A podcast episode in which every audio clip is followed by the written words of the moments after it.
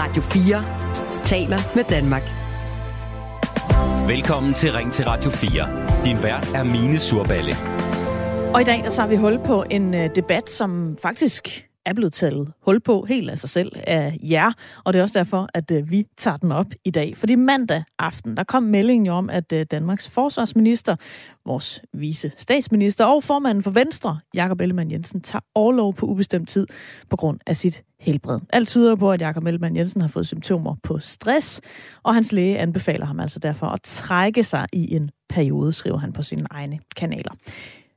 Når man bliver syg som folketingsmedlem, så er det lidt noget andet, end hvis du eller jeg bliver syge på arbejdet. Som folketingsmedlem, der skal du bare aflevere en lægeerklæring til din gruppeformand, og han eller hun skal så informere Folketingets formand om, at du er syg, på ubestemt tid. Mere dokumentation kræves der egentlig ikke, og der stilles ikke krav til aktivering eller samtaler med jobcentret, eller yderligere samtaler med nogen i øvrigt. Øh, og det er danskerne meget bevidste om. Kommentarspor efter kommentarspor er nemlig fyldt med kommentarer i stil med dem, vi selv har modtaget på Radio 4's Facebook-side. Jeg kan lige tage et par stykker af dem her. Michael han skriver for eksempel, husk at melde dig syg til jobcentret, sådan så du kan komme i aktivering hurtigst muligt. Altså henvendt til Jakob Ellemann. Tina Jynglov øh, Tessen, hun skriver, ja, tænk, det er der mange danskere, der prøver, men de bliver jagtet af jobcentret. Det slipper du så for. Utroligt, at vi danskere finder os i det. Morten han øh, skriver, alle kan blive syge og ramt af kroppens grænser. Det er en sund og nyttig erfaring at gøre, bare det ikke går over gevind. Jeg håber, Jakob Ellemann kommer så hurtigt over udmattelsen. Man øh, kunne måske også bare håbe, at Jacob Ellermann når at opleve systemet på godt og ondt, men det gør han med garanti ikke. Jeg tager æde min hat på, at han hverken melder sig syg hos kommunen, ingen kontakt med jobcentret. Jeg tvivler på hans unikke mulighed for at mærke, hvordan vilkårene for de nederste i samfundet, som øh, lever efter øh, reglerne, som politikerne byder os, overhovedet vil nå til hans e-mail-postkasse. God bedring. Og i dag, der vil vi rigtig gerne tale om de her særlige regler, der er for politikernes sygemeldinger. Vi anerkender selvfølgelig fuldt ud, også her på Rings Radio 4, at Jakob Ellemann Jensen han er syg. Han har brug for at komme i behandling for stress. Det er slet ikke ham, vi skal snakke om i dag. Mange politikere de har nemlig de seneste år benyttet sig af den her overlov. Han er ikke alene, Jakob Ellemann. SF's øh, tidligere gruppeformand Jakob Mark, han blev sygemeldt i 2021, bare for at nævne et eksempel. Et andet eksempel øh, er Nasser Carter, konservativs øh, øh, folketingsmedlem, der også blev sygemeldt i 2021. Dansk Folkepartis Alex Arnsen var nede med stress i 10 måneder tilbage i 2020. Forhenværende folketingsmedlem for enhedslisten Eva Flyvholm var også stresssygemeldt for nogle år siden. Listen den er temmelig lang og bliver bare ved og ved, og i dag der skal vi altså tale om det, fordi Venstres formand nu er sygemeldt. Så det, jeg gerne vil høre din holdning til, det er, hvad tænker du om, at der er så stor forskel på vilkårene fra stressramte, alt efter om man er folketingsmedlem, eller om man er almindelig lønmodtager? Det er det første emne, vi skal diskutere her i Ring til Radio 4, og du kan være med ved at ringe ind 72 30 44 44 eller sende en sms til 14 24. Du lytter til Radio 4. Og til at hjælpe os i gang med det her emne, har jeg ringet til vores faste lytter, Tina Fabricius fra Aarhus. Velkommen til, Tina. Ja, tak for det. Hvordan har du det med, at der er så stor forskel på politikernes og almindelige lønmodtagers regler for sygemeldinger? Øhm, jeg synes egentlig, der skal være forskel, fordi at de har et helt andet arbejdspres, end vi har. Det kan man jo se på dem, at de bliver ret hurtigt slidt. Så der skal være forskel, men der skal ikke være så meget forskel, som der måske er lige nu. Nej, okay. Men hvorfor skal der være forskel på os? Øh, det er, ja, man kan se på politikerne, når de har været på posten minister typisk, så efter fire år, så kan man godt se, dem, det her det er hårdt. Det er et hårdt arbejde, og man, de er også udsat for et helt andet arbejdspres, end den gennemsnit dansker er. Øhm, ja. Okay. Men, men øh, synes du, der skal være en eller anden form for ensretning? Altså skal der stilles nogle krav undervejs, ligesom der bliver stillet krav til alle os andre, eller skal man bare kunne være sygemeldt sådan ubegrænset øh, tid, som, som det jo er i dag? Ja, det er nok der, det lige trykker lidt. Jeg har fuld tillid til, at hvis man afleverer en lægerklæring til gruppeformanden, at der så er tillid den vej. Men der må der godt være lidt tidshorisonter. De er trods alt også valgt af folket, så de må også, vi må også gerne vide, hvad, hvad er ideen, hvor lang tid kan vi forvente, at vedkommende er væk, og hvornår kommer vedkommende tilbage. Mm. Så, så der skal være en eller anden form for kontrol med det, eller hvad? Øh, I hvert fald noget med tidshorisont, synes jeg. Ja, så man ikke kan gå i øh, ja, altså uanede mængder af tid. Man kunne for eksempel sidde en hel valgperiode og være sygemeldt, fordi det er ubegrænset. Ja, lige præcis. Men mm. altså, jeg har fuld tillid til, at øh, når en sygemelding bliver afleveret til en gruppeformand, at så, øh, så er det belæg nok, og det behøver vi danskere ikke involveres mere i. Øh, de er kendte personer, og alle vil gerne have en mening om dem, men øh, det er fint nok, at det bliver holdt i et lukket forum. Mm. Der har jeg tillid til det. Ja. Men der bør være lidt begrænset tidsrum. Man kan også se, at politikerne de beder os jo gang på gang om at arbejde mere. Vi skal arbejde længere, vi skal arbejde hårdere. Vores øh, pensionsalder bliver sat op, men politikernes forhold til pension og sygemeldinger, det har jo ikke ændret sig i, i overvis. Er det fair? Nej, det, det er bestemt ikke fair. Det er fint nok, at vi har en sammensætning i Danmark, der gør, at vi er nødt til at arbejde længere. Det er fint, men det skal procentvis følge politikernes også. Det kan ikke passe, at deres skal stå stille, og vores skal stige det skal ikke stige øh, det samme antal, men det samme procentvis bør det stige, mm. så de også kan mærke, at der sker en ændring. Ja.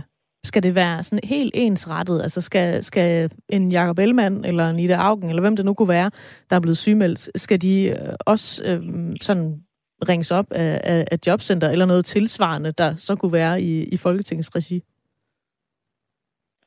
Ja, i Folketingets regi, ja. Mm. Men igen, det er kendte personer. De, øh, de, alle har en mening om den, og det må også lige være til deres fordel her, at alle ikke skal vide, hvad det er, der, mm. der, der er til grunde for deres sygemelding. Ja. Tina, du øh, hænger lige på på linjen, fordi jeg tror, der er mange af os, der måske ikke har prøvet at være sygemeldte på den her måde, der øh, lige har brug for at få nogle ord på, hvad det egentlig er, der sker, når man bliver sygemeldt som helt almindelig øh, lønmodtager. Fordi stress og overbelastning, det kan jo ramme alle, og det er lige hårdt og belastende, om man så er socioassistent, øh, lærer, økonomichef, eller om man er forsvarsminister. Men når sidstnævnte må sygemelde sig med stress, så gælder der altså nogle andre regler. Folketingspolitikerne har siden december 2021 skulle dokumentere over for egen gruppeformand, at de er syge, men derfra er der altså ingen krav til dem. Anderledes ser det ud for alle andre, der er nødt til, øh, og det er vi nødt til at tale om. Det øh, mener min med, første medvirkende her i Rings Radio 4. En, der øh, i dag arbejder med at hjælpe sygemeldte og ofte stressramte danskere, privatpraktiserende socialrådgiver Maj Thorsen. Velkommen til. Tak skal du have. Kan du ikke starte os, øh, starte os øh, ud med at gøre sig klogere på, hvad det egentlig er, der sker? Hvis jeg melder mig syg med stress, som helt almindelig lønmodtager, hvad er der, bliver der så stillet af krav til mig? Det er sådan, at øh, hvis at, øh, du har en forventning om, at du er sygemeldt øh, ud over øh, 8 uger, så skal du til at indlede et, øh, et samarbejde med dit øh, lokale jobcenter, øh, hvor de skal hjælpe dig tilbage på øh, arbejdsmarkedet igen øh, uanset om du har en arbejdsplads at vende tilbage til, eller om du er, er blevet ledig. Og øh, så når de cirka er 8 uger er gået, så skal du så til den første samtale på dit jobcenter. Det er sådan set sådan en, en sygdagpengesag starter op. Okay, så der går ikke meget mere end et par måneder øh, med ro og fred, før at jeg, der begynder at blive stillet krav til mig. Øhm, hvad gør det ved folk, at ja. øh, de her frister, de dukker op efter øh, så 8 og så senere 22 uger, og der er krav til, at man øh, skal vurdere, om man er klar til at arbejde igen? Altså de krav, der bliver stillet, hvad gør det ved ens øh, helbred? Hjælper det på ens øh, stress? Nej, det gør det i hvert fald ikke. Det nok. Og nu nævner du øh, selv de her 22 uger. Øh, og det er, det er jo der, hvor at jobcentret skal vurdere, om du kan forlænges på din øh, sygdagpenge, som jo er en, en, en relativt høj ydelse, du får, eller om du skal over på en kontanthjælpslignende ydelse fra de 22 uger. Og det er sådan set ligegyldigt, om du stadigvæk er 100% øh, syg, og du er 100% uarbejdsdygtig. Du, øh, loven er sådan, at jobcentret stadigvæk kan sende dig over på en kontanthjælpslignende ydelse, og den er altså ikke ret høj, og det presser jo folk utrolig meget, øh, når at økonomien øh, begynder at, at blive presset, og udsigten til det. Mm. Så, så det, er, det er en del af lovgivningen, som er ufattelig dårligt skruet sammen, og som ikke gør noget godt for nogle mennesker. Og det er jo der, hvor det adskiller sig rigtig meget i forhold til vores landspolitikere, som jo kan øh, gå sygemeldte på ubestemt tid. Det vil sige, at de har tiden og roen og freden til at, at komme ovenpå. Og Ja, nu lader jeg mærke til, at øh, var det Tina, øh, mm. du hed fra, ja. fra lytterpanelet. Du nævnte ordet tillid. Øh, det, det, det er jo et ord, jeg rigtig godt kan lide, men det er ikke det, vores beskæftigelsessystem er, er, er gennemstyret af. Det er jo gennemstyret af kontrol. Mm. Og det er det, du oplever, når du begynder at komme i jobcenter. Og så er vi med på, der er gode jobcenterforløb osv., men, men desværre ser vi utrolig mange dårlige og uhensigtsmæssige jobcenterforløb, som forværrer borgernes helbred. Ja, hvad er det egentlig? Og det er folk, ikke rimeligt. Folk, det er ganske der, enkelt ikke rimeligt. Folk, der er sygemeldt med stress, hvad er det, de har allermest brug for? For at få det bedre? De har brug for ro, og de har brug for fred. Ja, de har brug for ro, og de har brug for fred, og de har brug for, at der ikke hænger de her frister over hovedet på dem. De har også brug for at kunne komme ned på jobcentret, uden at jobcentret hele tiden skal spørge, kunne du tænke dig et mindfulness-kursus? Kunne du tænke dig et stresskursus? Kunne du tænke dig et mestringskursus? Kunne du tænke dig at starte ned i vores lokale træningscenter? Og så videre, og så videre. Altså, jeg har jo borgere, som jo vidderligt har brug for, for fred og ro, men jo som hele tiden skal stille på jobcentret og forsvare, at de stadigvæk er syge, og forsvare, at de ikke kan tage imod et træningstilbud nede i fitness, fordi de kan simpelthen ikke holde de her selv bitte små krav ud til, at de skal møde op nogle steder på nogle bestemte tidspunkter. Mm. Og det er der, hvor systemet er, er utrolig uhensigtsmæssigt skruet sammen. Og jeg kan godt forstå, at mange borgere er, er, er vrede og udtrykker vrede, på, på de sociale medier, som du indledte øh, programmet med at fortælle om. Mm. Men er det ikke også rimeligt nok, at samfundet, der betaler folks øh, sygedagpenge, øh, senere måske andre ydelser, at de har snor i folk øh, og finder ud af, hvornår kan du komme ud og, og bidrage med noget igen? Jeg synes sådan set, det er helt okay, at, øh, at man også skal komme på, på sit jobcenter en, en gang imellem og samtale om, hvordan det går. Og jeg synes for så vidt også, det er okay, at, at man får et, et tilbud om noget, som sagsbehandleren måske tænker, at borgeren kan profitere af. Problemet er bare, når jobcentret ikke lytter. Altså jeg har jo de her sager, hvor jobcentret bliver ved med at, at kræve, afkræve borgeren skal møde i nye ting. Jamen du skal også være et tiltag. Jamen, jamen, min læge siger, det ikke er godt for mig. Nej, men vi synes her på Jobcenter, at det er godt, og det er et rigtig godt tilbud, vi har. Og borgerne øh, har, har svært ved at sige fra, for de er bange. De er rigtig bange for at sige fra, for de ved jo, at Jobcenter faktisk kan, kan tage ydelsen fra dem, hvis Jobcenter ikke synes, de medvirker i deres, øh, deres Jobcenterforløb. Øhm, så jeg, jeg synes ikke, det er rimeligt, som det foregår Øh, der, der skal være en anden tilgang til borgerne, hvor de ikke, ikke føler, at de skal være bange for at komme på jobcentret, eller, eller blive afkrævet og deltage i tiltag, som, som de faktisk ikke har godt af. Den øh, ro, politikerne får ved at, at jo være på overlov, og der ikke er nogen krav til dem. Altså, det er jo lige netop det, du siger, folk de har, de har brug for. Øh, er det urimeligt, at det er dem, der får det, når de samtidig jo har besluttet, at alle andre skal pålægges en masse krav? Det er dybt urimeligt. Det er dybt urimeligt, at forholdene er så forskellige fra, om du er landspolitiker eller, hvad skal man sige, al- almindelig borger. Øhm, og øhm, der er brug for, at vi får nogle, nogle andre regler, en anden lovgivning i forhold til borgerne. Øh, for 10 år siden lavede man jo sygdagpengeloven om. Øh, dengang havde man jo 52 uger, øh, hvor man ligesom kunne få lov til at være syg og få lov til at blive rask. Og så bliver det skruet ned til 22 uger. Altså det er fire en halv måned, inden du har udsigt til, at du ja, øh, hvor rigtig mange ryger over på kontanthjælpslignende ydelse. Og hvis du egentlig forsørger, og du har en husleje eller en termin, der skal betales. Jeg har jo grædende borgere i røret, som har udsigt til at miste hus og hjem, fordi de simpelthen ikke kan overleve øh, på den ydelse.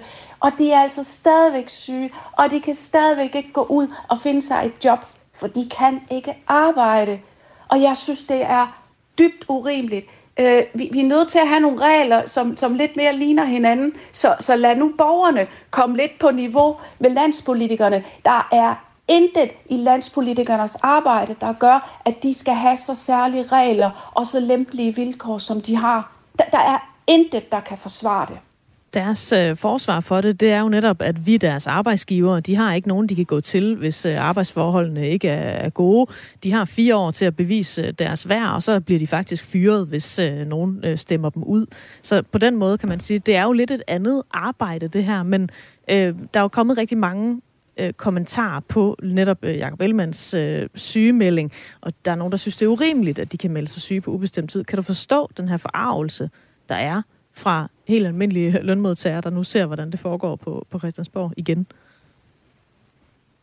Jeg er så jeg, jeg har så fuld forståelse for borgernes frustrationer, for jeg ved jo, hvad, hvad det kommer af. Jeg, jeg sidder jo med det hver eneste dag, og hver eneste uge, og hver eneste måned har jeg jo de her sager, hvor, hvor borgerne bliver jagtet. Og jeg bruger ordet jagtet, fordi det er der altså mange, der gør. Det, det er jo de sager, jeg får rundt omkring i landet.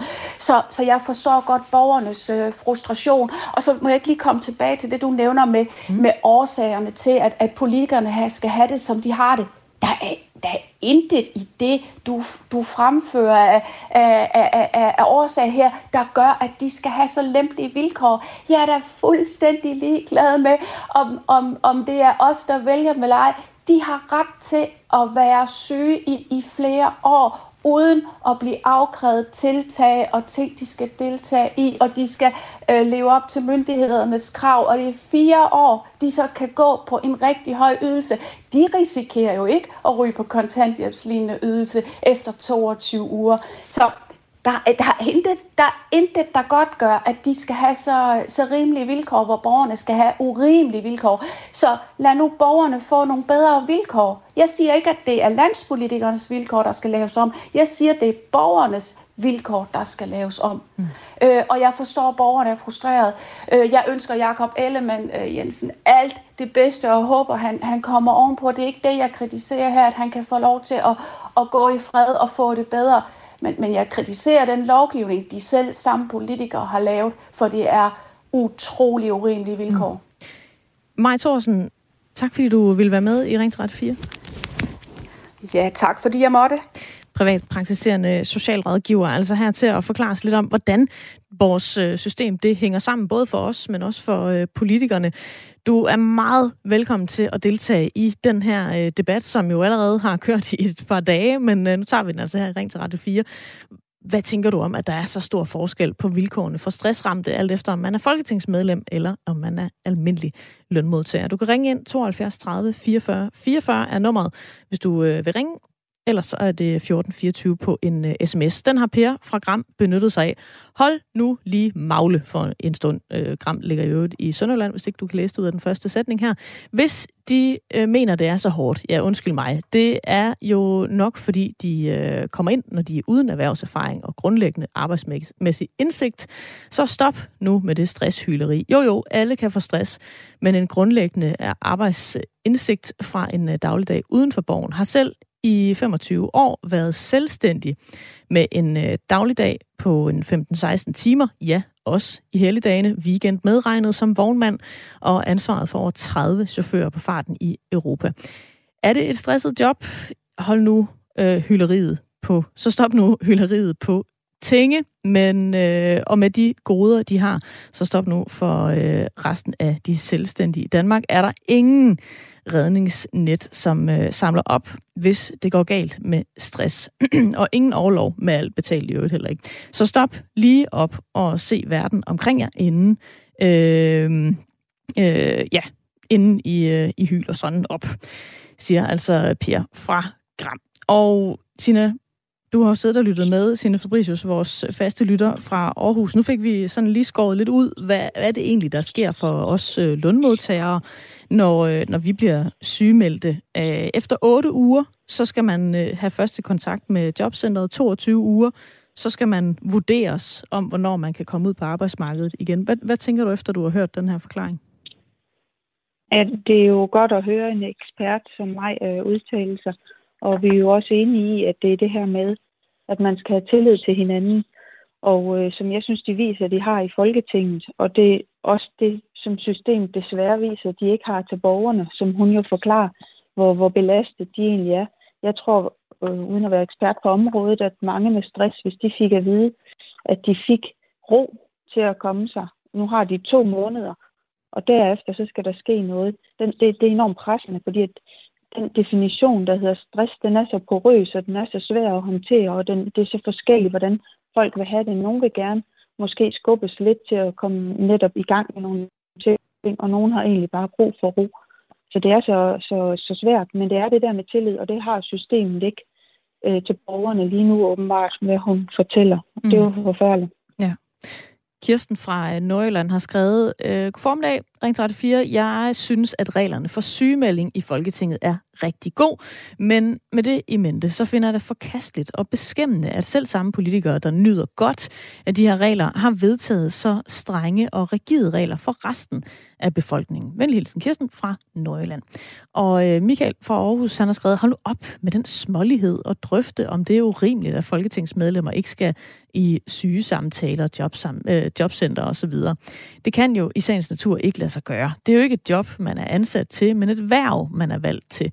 Og vilkårene er, så, øh, er sådan, om man øh, genvælges eller ej næste gang på grund af ens øh, fravær eller andet.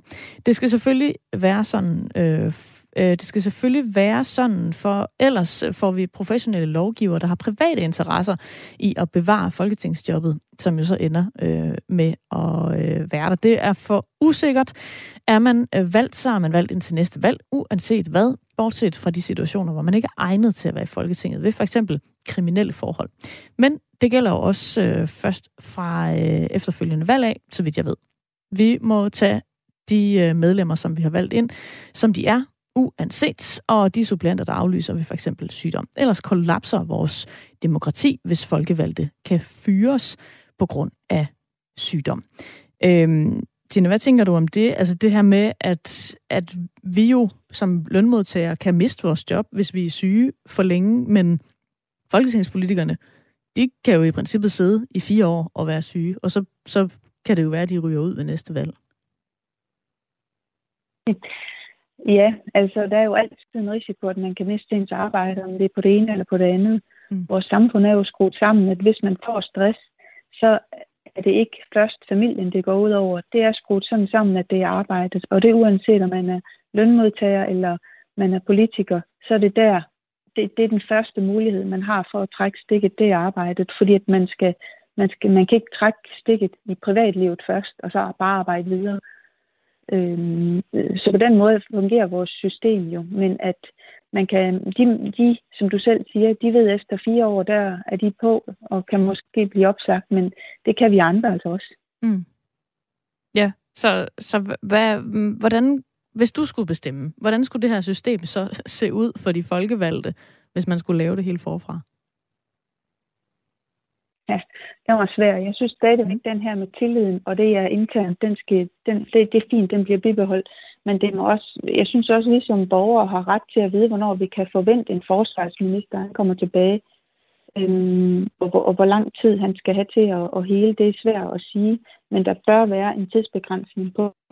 Jeg ved ikke, om man skal sige øhm, ja, et halvt år eller noget i den stil. Jeg har ikke tænkt nærmere over en, en, en tidshorisont. Jeg synes bare, der skal være en bagkant. Mm. Og når vores ekspert, øh, Maj Thorsen, hun siger, at når man har stress, så har man brug for ro, man har brug for øh, fred omkring sig, man har ikke brug for, at der er nogen, der sidder og stiller en masse krav til en. Det har politikerne jo givet sig selv. Det kunne de jo også tage at give til os andre så. Øh, ja, det er rigtigt. Øhm, men jeg tror også, de har en helt anden... Øhm, vi andre, vi kan sygemelde os og gå hen og handle i netto, uden der er nogen, der har en kommentar til det. Det kan de ikke. De mm. er i nogle helt andre forhold, end vi er. Så derfor så synes jeg også, at de skal imødekommes på den måde. Okay. Men er det helt... Er, er, okay, så, så, så fordi der bliver stillet nogle flere krav til dem, så, så er det okay, at de får den ro, det egentlig kræver, når man har fået den diagnose, men ikke at andre gør? Jo, men andre får jo også roen, men det er bare ikke langt nok tid. De får jo roen i de otte øh, uger, som vi siger, i to måneder. Og det er så der, eksperterne skal ind og fortælle om, om to måneder, om det er det rigtige eller forkerte. Mm. Om, om der skal mere tid til. Ja, okay. Tina, vi øh, tales ved på den anden side af nyhederne, men de øh, nærmer sig lige om øh, 30 sekunder. Hvis du har lyst til at blande dig i debatten om, om det er uh, rimeligt, at der er så stor forskel på vilkårene for stressramte, alt efter om man er folketingsmedlem eller almindelig lønmodtager, så kan du skrive ind til mig på uh, sms'en 1424. Hvis du øh, har mere lyst til at ringe ind og snakke med mig, så må du også meget gerne det. Nummeret det er 72 30 44 44. Vi taler altså om øh, stressramte folketingsmedlemmer i dag, og om det er rimeligt, at der er så stor forskel på, hvad der så sker, når vi sygemelder os. Nu er der nyheder klokken halv 10. Radio 4 taler med Danmark. Du lytter til Ring til Radio 4. Din vært er Mine Surballe. Stress på Christiansborg som forsvarsminister, visestatsminister og formanden for Venstre, Jakob Ellemann Jensen, er ramt af øh, lige nu og på sygeoverlov på, på ubestemt tid for, er bestemt ikke noget nyt. Massevis af politikere har igennem de seneste år måttet sygemelde sig med stress. Og i dag, der taler vi altså om, hvordan det kan være, at der ikke stilles samme krav til en sygemelding fra Christiansborg, som ved et hvilket som helst andet job. Eller hvorfor vi måske ikke skruer lidt på befolkningens øh, ja, sygdagpenge-regler, så de måske ligner politikernes lidt bedre. Du kan være med i den her debat ved at skrive en sms til 1424 eller ringe 72 30 44 44. Det har Franziska fra Holbæk på 47 gjort. Franziska, dig og Jakob Ellemann, I har jo det til fælles, at I begge to er sygemeldte med stress lige nu. Hvordan ja. har du det med, at hans forhold er så meget anderledes end dine? Jamen, jeg, jeg, jeg er målløs. Altså, jeg, jeg vidste det ikke engang. Altså, det er jo rigtig godt, det kommer frem nu, men øh, jamen, jeg synes at det er dybt urimeligt. Virkelig. Mm. Hvordan kunne du tænke dig, at det var anderledes øh, for dig? Jeg synes, jeg synes faktisk, det burde være omvendt. Mm. Altså, det er alle os øh, små skatteborgere, der knokler en vis lemsted ud af bukserne hver dag for at øh, tjene en masse skattekroner til staten. Øh, vi betaler jo faktisk vores politikers løn. Så øh, vi burde egentlig have de bedste vilkår, og øh, så er det jo egentlig politikerne, der har så stort et ansvar. De folkevalgte, de øh, repræsenterer øh, folket, befolkningen.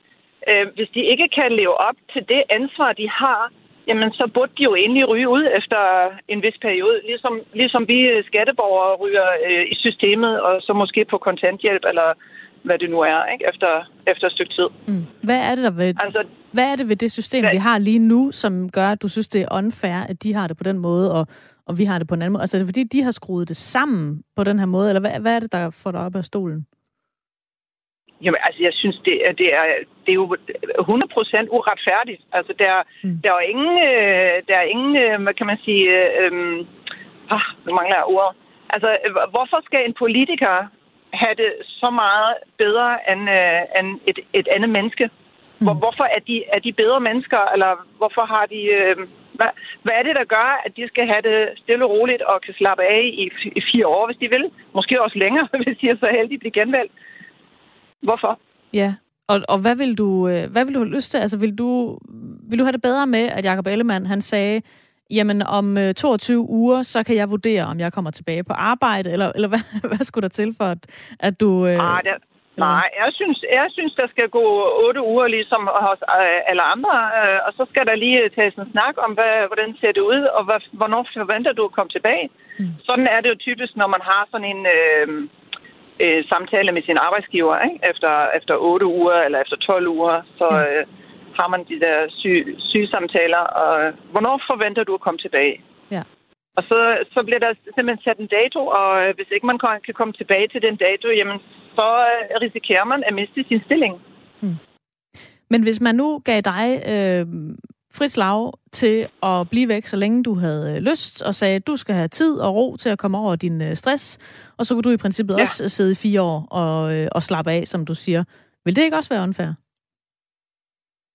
For hvem? Jamen, for samfundet. Altså, hvis øh, du er i stand til at bidrage øh, tidligere. Jamen, så vil jeg da også gøre det. Altså, jeg tror jo ikke, jeg tror jo ikke, at, øh, altså, eller lad mig sige det sådan, jeg tror, at 95 procent af befolkningen gerne vil bidrage med noget, vil være en del af noget større, vil være en del af et fællesskab.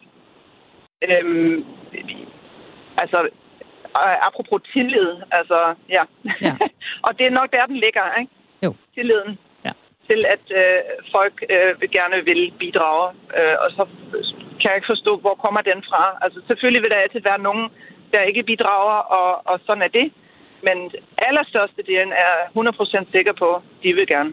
Mm. Så alle os, der betaler for sygdagpengene, vi også føler, at vi, vi får pengene igen på et eller andet tidspunkt, når du kommer tilbage på arbejdsmarkedet. Ja, ja. ja. Franziska, tak fordi du ringede ind og snakkede med mig. Velbekomme. God dag. I lige måde, og du er altså velkommen til at gøre det samme. Hvis du har lyst til at deltage i debatten, 72 30 44 44 er nummeret, hvis du vil uh, ringe ind.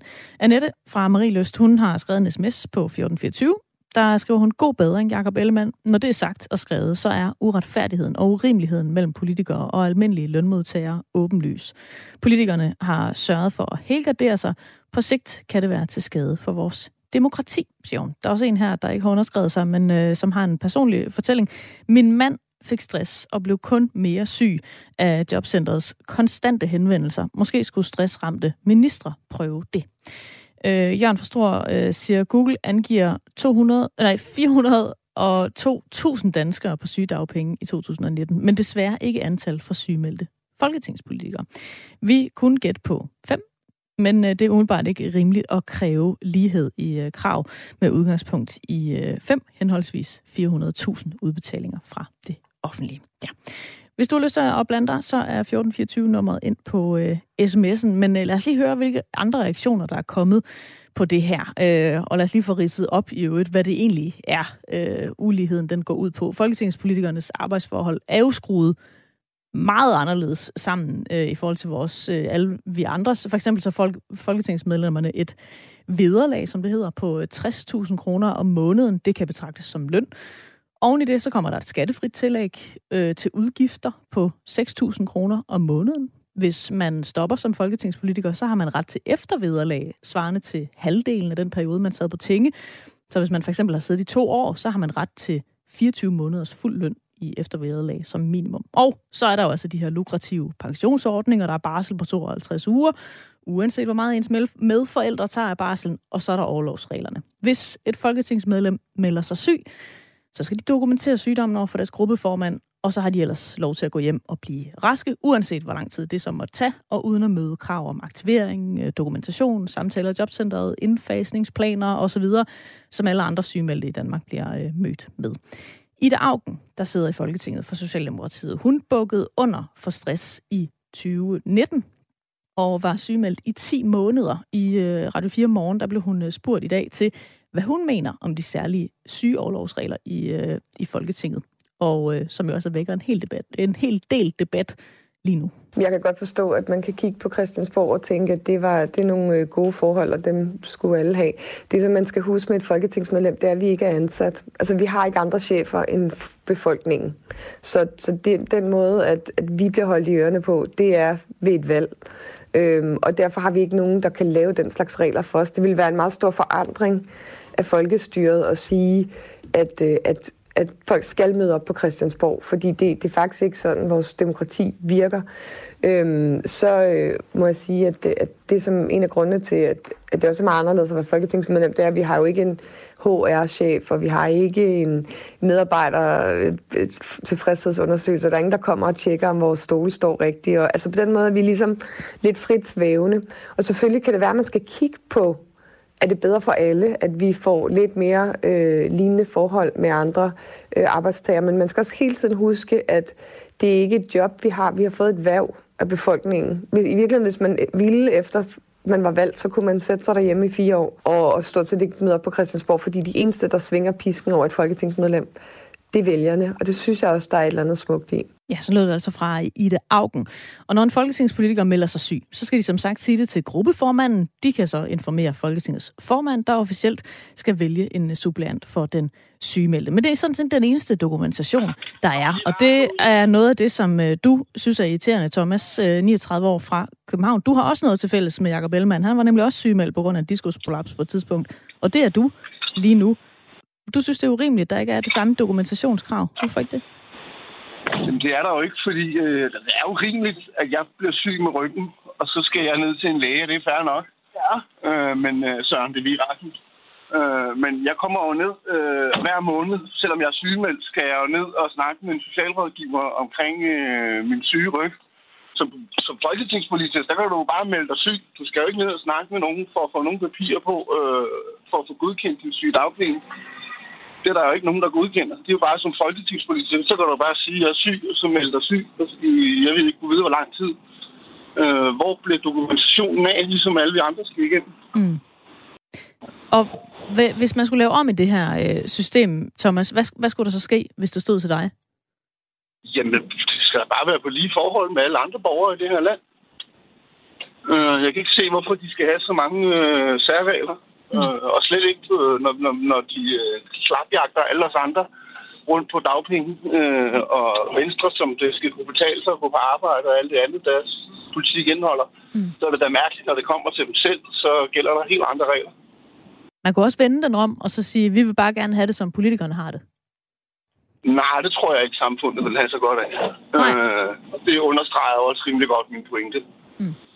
Fordi der, der, der er et behov for, at vi dokumenterer, at vi er syge. Også når vi er Nej, men du skal, selvfølgelig, du skal selvfølgelig ikke bare være fri, frit slag, vel? Fordi mm. der er jo altid nogen, der går uden systemet lige meget hvad.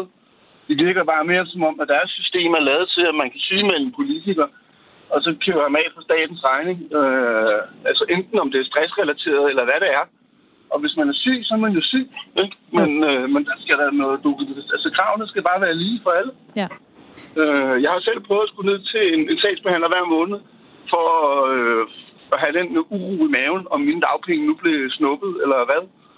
Øh, det, det, det, skal, det skal de jo slet ikke tænke på. Øh, og jeg synes bare, at de har skræmmet strue øh, for meget over os andre på dagpengesystemet, og så samtidig så, så klassisk politikere, så er det jo selv, der laver reglerne, så det gælder ikke for dem. Mm. Thomas, tak fordi du øh, ringede ind og øh, gav os din holdning med os. Ja, tak. Jakob Ellemann Jensens øh, sygemelding, den har jo altså vagt noget vrede i befolkningen over de her særlige vilkår, der gælder for de folkevalgte. Tidligere, der har en vederlagskommission haft til opgave at kigge på øh, politikernes lønforhold. Øh, anbefalingen den var dengang, at øh, grundlønnen, grundlønnen for politikerne kunne stige, mens pensionsvilkår og skattefri tillæg skulle frafalde. Kommissionen de nævner ikke med et ord den her overlovsordning, som der er i de særlige forhold. Så, så den har de åbenbart ikke fundet grund til at skulle ændre på. Øh, men anbefalingerne blev alligevel aldrig fuldt øh, fra Vederlægskommissionen. Der var for mange, der synes, at det så grimt ud, det der med at give sig selv en kæmpe lønstigning. Men SF, de vil altså gerne have kigget lønforholdene igennem igen. Men det er faktisk ikke lønnen, danskerne er mest harme over. Det fortæller seniorforsker ved det Nationale Forsknings- og Analysecenter for Velfærd, VIVE. Rasmus Thue Pedersen, han øh, forsker i politikernes løn og befolkningens holdning til den. Når vi spørger borgerne, så er det sådan set ikke lønniveauet, som borgerne er så kritiske overfor. Det er der nogen, der er, men, men det, som, øh, som borgerne først og fremmest er kritiske overfor, og som måske kan puste til politikerleden, altså det er de her særvilkår. Det er, når man begynder at få nogle helt særlige pensionsvilkår. Det er, når man begynder at få øh, skattefri tillæg osv. Det er det, øh, som borgerne i høj grad reagerer negativt på. Ja, og om SF de får øh, held med at få ændret de her regler, det må tiden jo vise. Tina Fabricius, en sidste kommentar fra, øh, fra dig på det, vi har, har hørt indtil videre.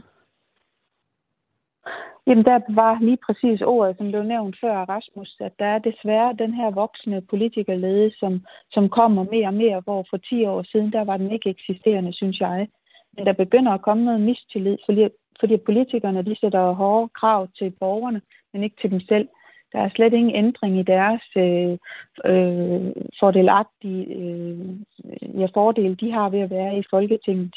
Øh, både med løn, men særlig pension og andre fordele, de også har. Det er den her politikerlede, der, der er farlig, som de skal lytte til, mm. fordi den vokser nu. Og det er simpelthen så synd, at det lige skal udmyndre i en, som, øh, som har stress, fordi det, er jo ikke, øh, det kan man jo ikke gøre for. Men, men det vokser bare. Mm. Tina, tusind tak, fordi du øh, var med og diskutere det her med os. Tak fordi jeg måtte være med. Og tak til alle jer, der skrev ind. Der var rigtig mange, der var gode til at også at holde sig på sporet. Det var dejligt, at det ikke blev til noget mudderkasting. Fordi, som sagt, så anerkender vi jo altså fuldt ud, at øh, Jacob Ellemann, han er syg, og han skal have ro til at øh, blive rask. Så det var dejligt, at I var med på at diskutere de her øh, forhold, de her særlige forhold, der er for folketingspolitikerne. Så tak for det. Du lytter til Radio 4.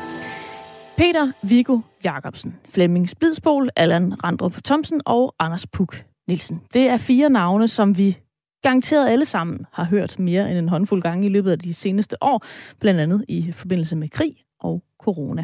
De her fire mænd, de er blandt de 10 eksperter, som vi medier har citeret mest i 2022. Det viser tal fra mediedatabasen Infomedia. Faktisk skal vi helt ned på plads nummer 23 for at finde den første kvinde på listen over 50 mest citerede ekspertkilder sidste år. Det er Lone Simonsen, der er professor i epidemiologi ved Roskilde Universitet, og så har hun været rigtig meget i medierne under coronapandemien. Af de 50 på listen er der kun tre kvinder. Men er det egentlig et problem, at listen her er så mandsdomineret?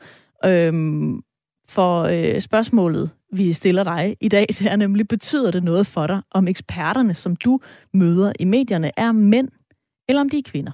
Synes du, det er et problem, at der er en overvægt i øh, mænd i ekspertkilderne i øh, medierne, eller er det lige meget for dig, hvilket køn en ekspert har, bare han eller hun har øh, lyst til at give os de fakta, vi nu har brug for.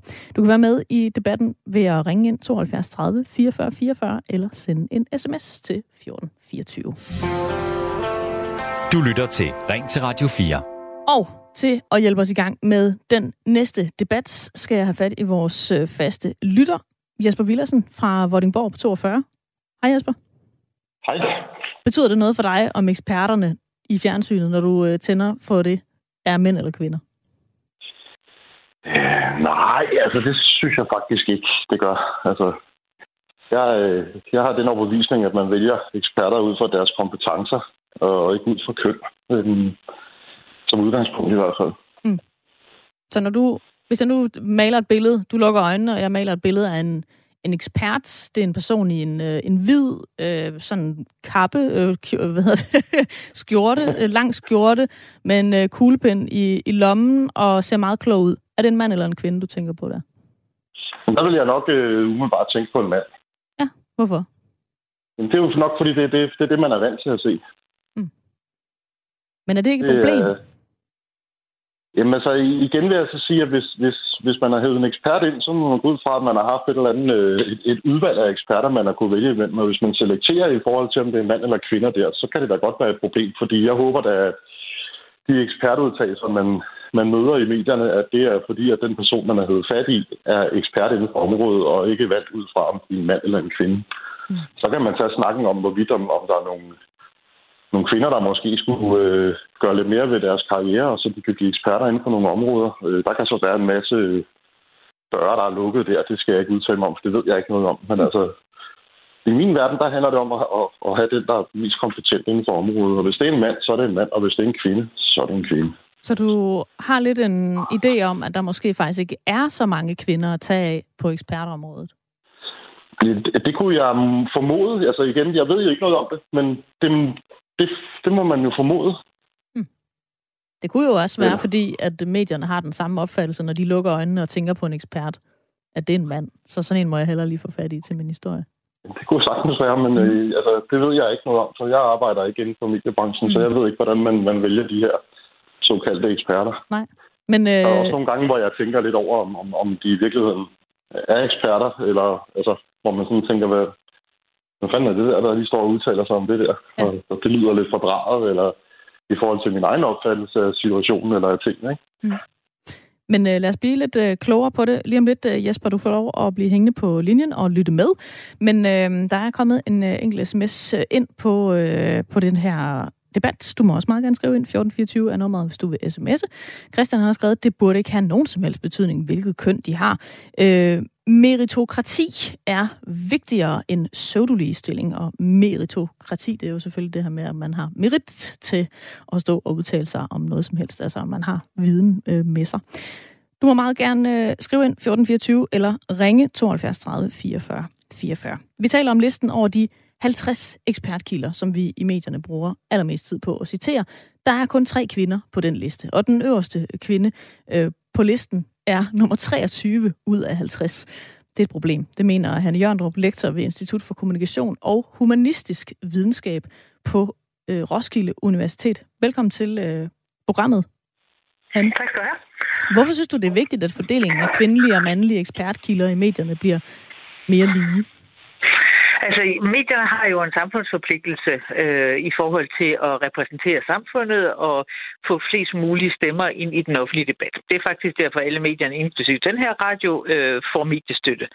Øh, at man så øh, glemmer at øh, hvad hedder det, høre halvdelen af befolkningen, øh, så er der jo for det første en mindre mangfoldighed af stemmer, men det har også en betydning for, at øh, for lyttere og brugere øh, og for kommende generationer, man kigger frem og tænker, at blive klog eller ekspert, det er åbenbart kun noget for mænd. Øhm, og det spejler jo slet ikke, hvordan, hvad hedder det, altså langt størstedelen af de her eksperter, som øh, der er, er på top 50-listen, er jo fra danske universiteter. Og der er altså øh, 3 ud af 50, det svarer jo til 6 procent.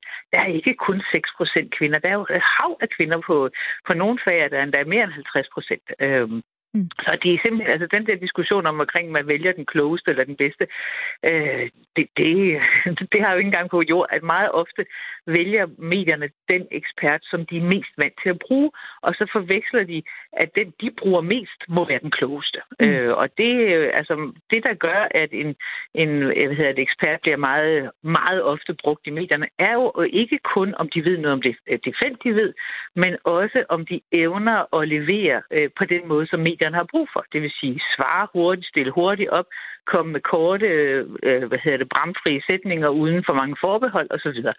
Øh, og, det, og derfor så bliver det sådan en snibboldeffekt, at dem, man har kunne se, åh, oh, han virkede sidste gang, og han svarer hurtigt, og han skal ikke have betænkningstid, øh, jamen dem får man til, til at bruge før, og man ser rundt i andre medier, ser gud, alle de andre medier bruger også vores mand, ergo må han være den mm. klogeste. Mm.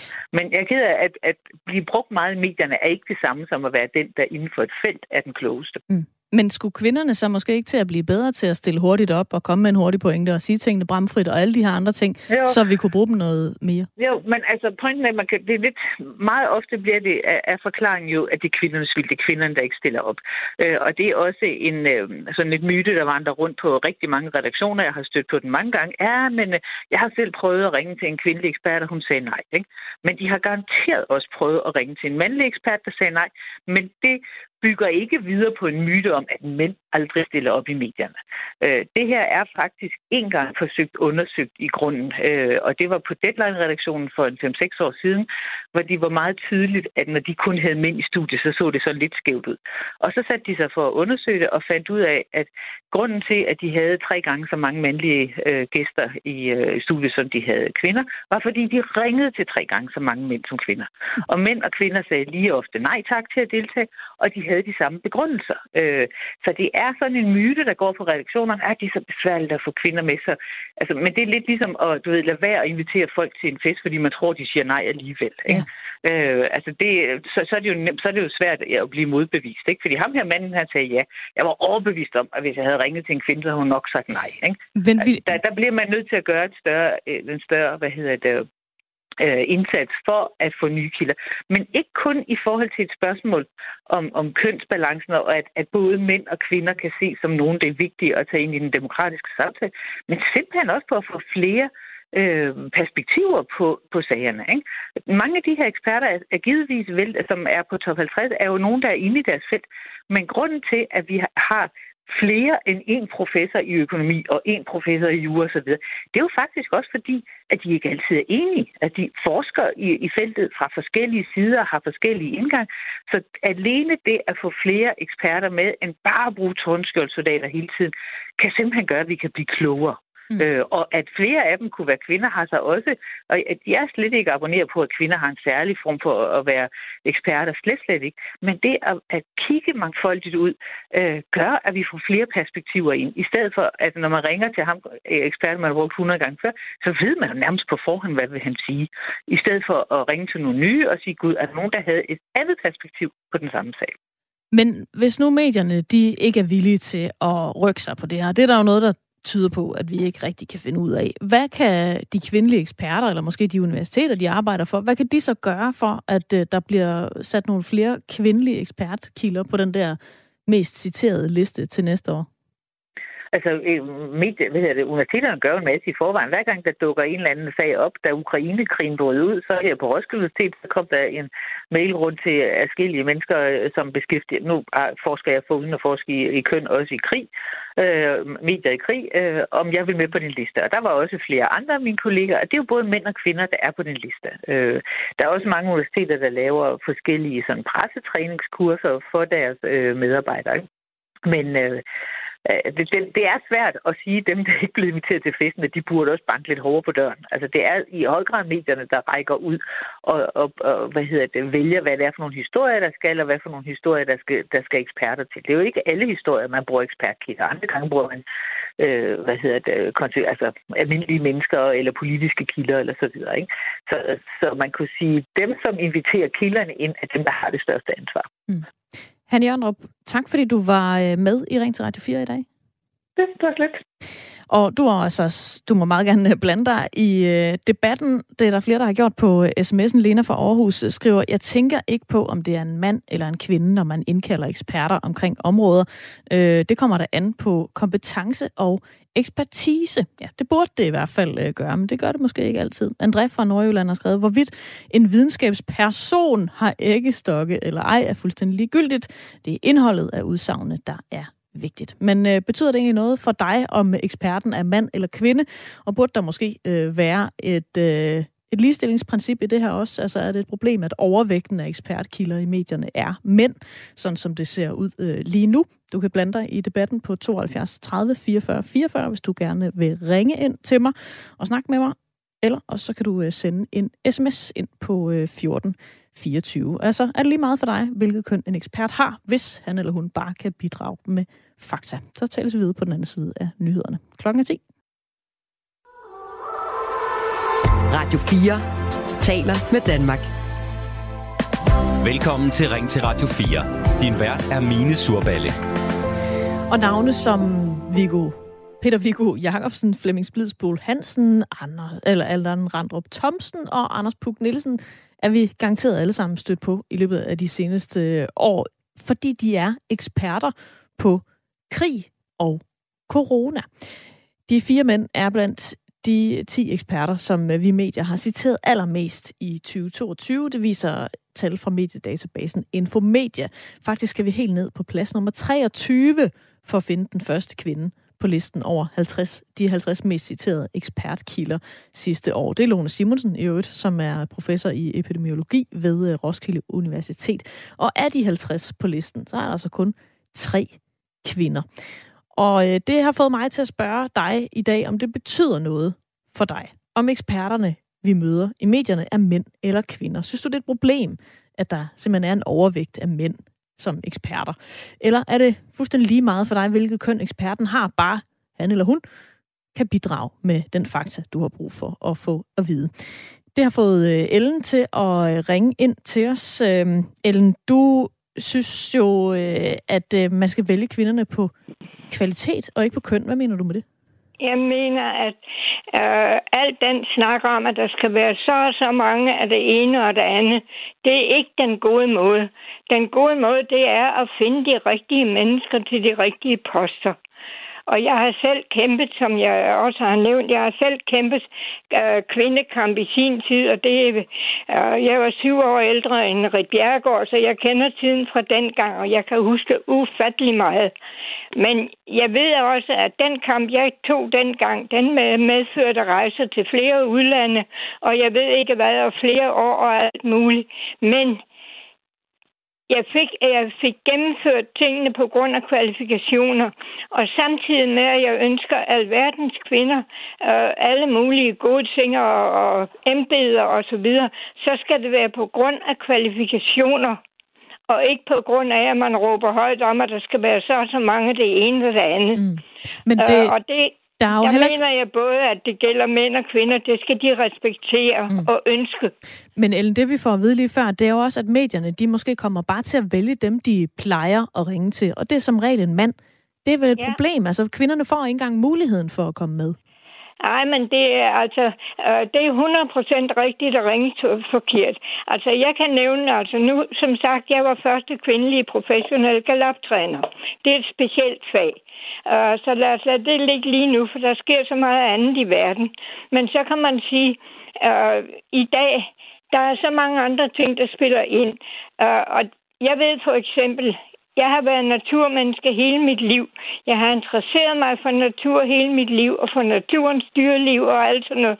Jeg kan godt love, jeg ved mere om natur og mange ting i naturen, end 117 af dem, der har fået titler på det ene og det andet. Mm. Og det kunne jeg måske en gang imellem tænke, at det blev respekteret. Jeg er også uddannet inden for handel og revision, og jeg kan love, at jeg har aldrig fået noget som helst tilskud mm. i mit liv. Der har ikke været noget, der hedder tilskud til nogen, der vil mm. læse eller gøre nogen ting. Ja. Ellen, øh, vi, vi er nødt til at lukke den her, ellers går vi simpelthen for meget off-topic, tror jeg. Men uh, tak, fordi du, uh, du ringede ind. Ja, jeg håber, I har fået noget at tænke på rundt omkring. Det tror jeg helt sikkert. Der er i hvert fald øh, mange, der har skrevet ind til mig, blandt andet øh, Arne. Når jeg spiser på en restaurant, så spørger jeg ikke til kokkens køn. Når jeg køber en iPad, så spørger jeg ikke til kønnet på personen, som har samlet den. Det er pseudoligestillingspjæt. Nogen har alt for god tid.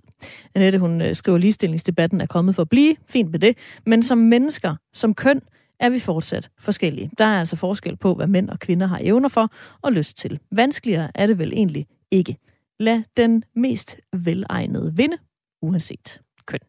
Og vi taler jo altså om det, fordi at som nummer 23 på listen over de 50 mest citerede eksperter, finder man den første kvinde, Lone Simonsen, professor i epidemiologi ved Roskilde Universitet.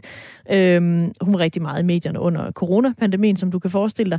Men er det et problem, at listen den er så mandsdomineret? Det har vi snakket med en af de to andre kvinder på listen om, nummer 41, Camilla Fode. Hun er professor i vaccinedesign på Københavns Universitet, og hun har en klar holdning til, at listen ser ud, som den gør. Det er da slet ikke øh, godt nok. Det går øh, endda den forkerte vej. Øhm, og jeg tror, det, det, det illustrerer, at vi, vi er langt fra at have, have ligestilling i, i dansk forskning. Det tror jeg, det er et, øh, et billede på. Ifølge øh, Camilla Fod er det ikke helt lige meget, om øh, kilderne er kvinder eller mænd. Jeg tror, det er vigtigt, at man har noget diversitet i, i, i de øh, eksperter, der optræder i medierne, fordi vi siger tingene på en lidt forskellig måde, så, så det er vigtigt, at vi har andre end bare de her øh, 60 plus øh, mænd, der, der udtaler sig i medierne. Men altså en del af forskellen forklares ved, at det oftest er professorer, der bliver brugt som eksperter i medierne, og der er altså øh, cirka 25 procent af professorerne er kvinder, så det forklarer noget af forskellen. Men det forklarer ikke det hele, og, og jeg er ikke helt øh, ekspert i, hvorfor vi så har den resterende forskel, men, men det kan have noget at gøre med, at, at kvinder måske ikke har, har lige så meget tid og ressourcer som, som mænd til at, at, prioritere at svare på, på spørgsmål på, på pressen. Og selvom man godt kunne tænke sig, at der bliver plads til flere kvindelige eksperter i medierne, så har hun selv mærket, hvordan efterspørgselen efter hende tager fokus fra det, hun faktisk laver til daglig. Jeg har er blevet ringet op af rigtig mange og bliver brugt rigtig meget af pressen, og jeg har her sidste år sagt nej til en hel lille ting, fordi jeg har simpelthen ikke tid til at, at, at bruge så meget tid på presse, ellers så, så når jeg jo ikke min, øh, min forskning. Så, så der er det her med, at, at man kan sige, som forskere øh, bliver vi ligesom ikke godt gjort for den tid, vi, bliver, vi bruger på, på, øh, på medier og på kommunikation. Og det, det er jo ikke noget, der tæller. Det er tid, der bliver taget fra vores øh, forskning, kan man sige. Så, så jeg har selv bevidst sagt nej til en del øh, presse her øh, i 2022 for at få, få tid til den forskning, som, mm. som jeg skal leve af. Camilla Fode mener, at det både er op til universiteterne og medierne, der, øh, at der fremover er mere end tre kvindelige kilder på listen over de 50 mest brugte eksperter. Medierne skal måske være bedre til at, at prøve at kontakte nogle nye kvinder, øh, og, og få flere kvinder til at prøve at, at udtale sig til medierne øhm, og få noget mere erfaring med det. Nogle kan lide det og vil gerne gøre det, andre finder ud af, at det ikke lige dem. Men det er vigtigt at få fat i de kvinder, som, som godt kan lide det, og som, som også er gode til at, at formidle viden øh, i medierne. Og så kan universiteterne selvfølgelig også gøre noget for, at, at mænd og kvinder har, har lige muligheder, øh, lige ressourcer til at stille sig op i, i medierne. Det er ikke helt min oplevelse, at, at, at der er det. Typisk har mænd det flere ressourcer at gøre godt med end, end kvinder, fordi de, de måske har flere øh, forskningsmidler eller har mere hjælp til, til nogle af de basale opgaver. Øh, så de får så lidt mere luft i kalenderen og har lidt mere tid til at, at udtale sig til pressen. Hun er altså selv blevet brugt så meget, at hun også er begyndt at sige nej, når hun bliver spurgt. Men øh, der er en besked til de kvindelige ekspertkilde-kollegaer, som ikke er lige så meget i medierne som hende. Kaste sig ud i det, øh, prøv at, og, hvordan det er. Øh, måske ikke have... Man, man ved ikke, hvordan man, man har det med formidling og medier, før man har prøvet det. Så, så det er jo en ting, og så kan man også henvise til hinanden, hvis man ikke har tid til at udtale sig til pressen, så henvise til, til en kollega øh, og prøve at se, om der ikke lige var en kvinde, der vidste noget om det her øh, i forhold til en mand. Så lød det altså fra Camilla Fode, professor i vaccinedesign på Københavns Universitet, og altså en ud af de tre kvinder på listen over 50 mest citerede ekspertkilder i medierne i 2022.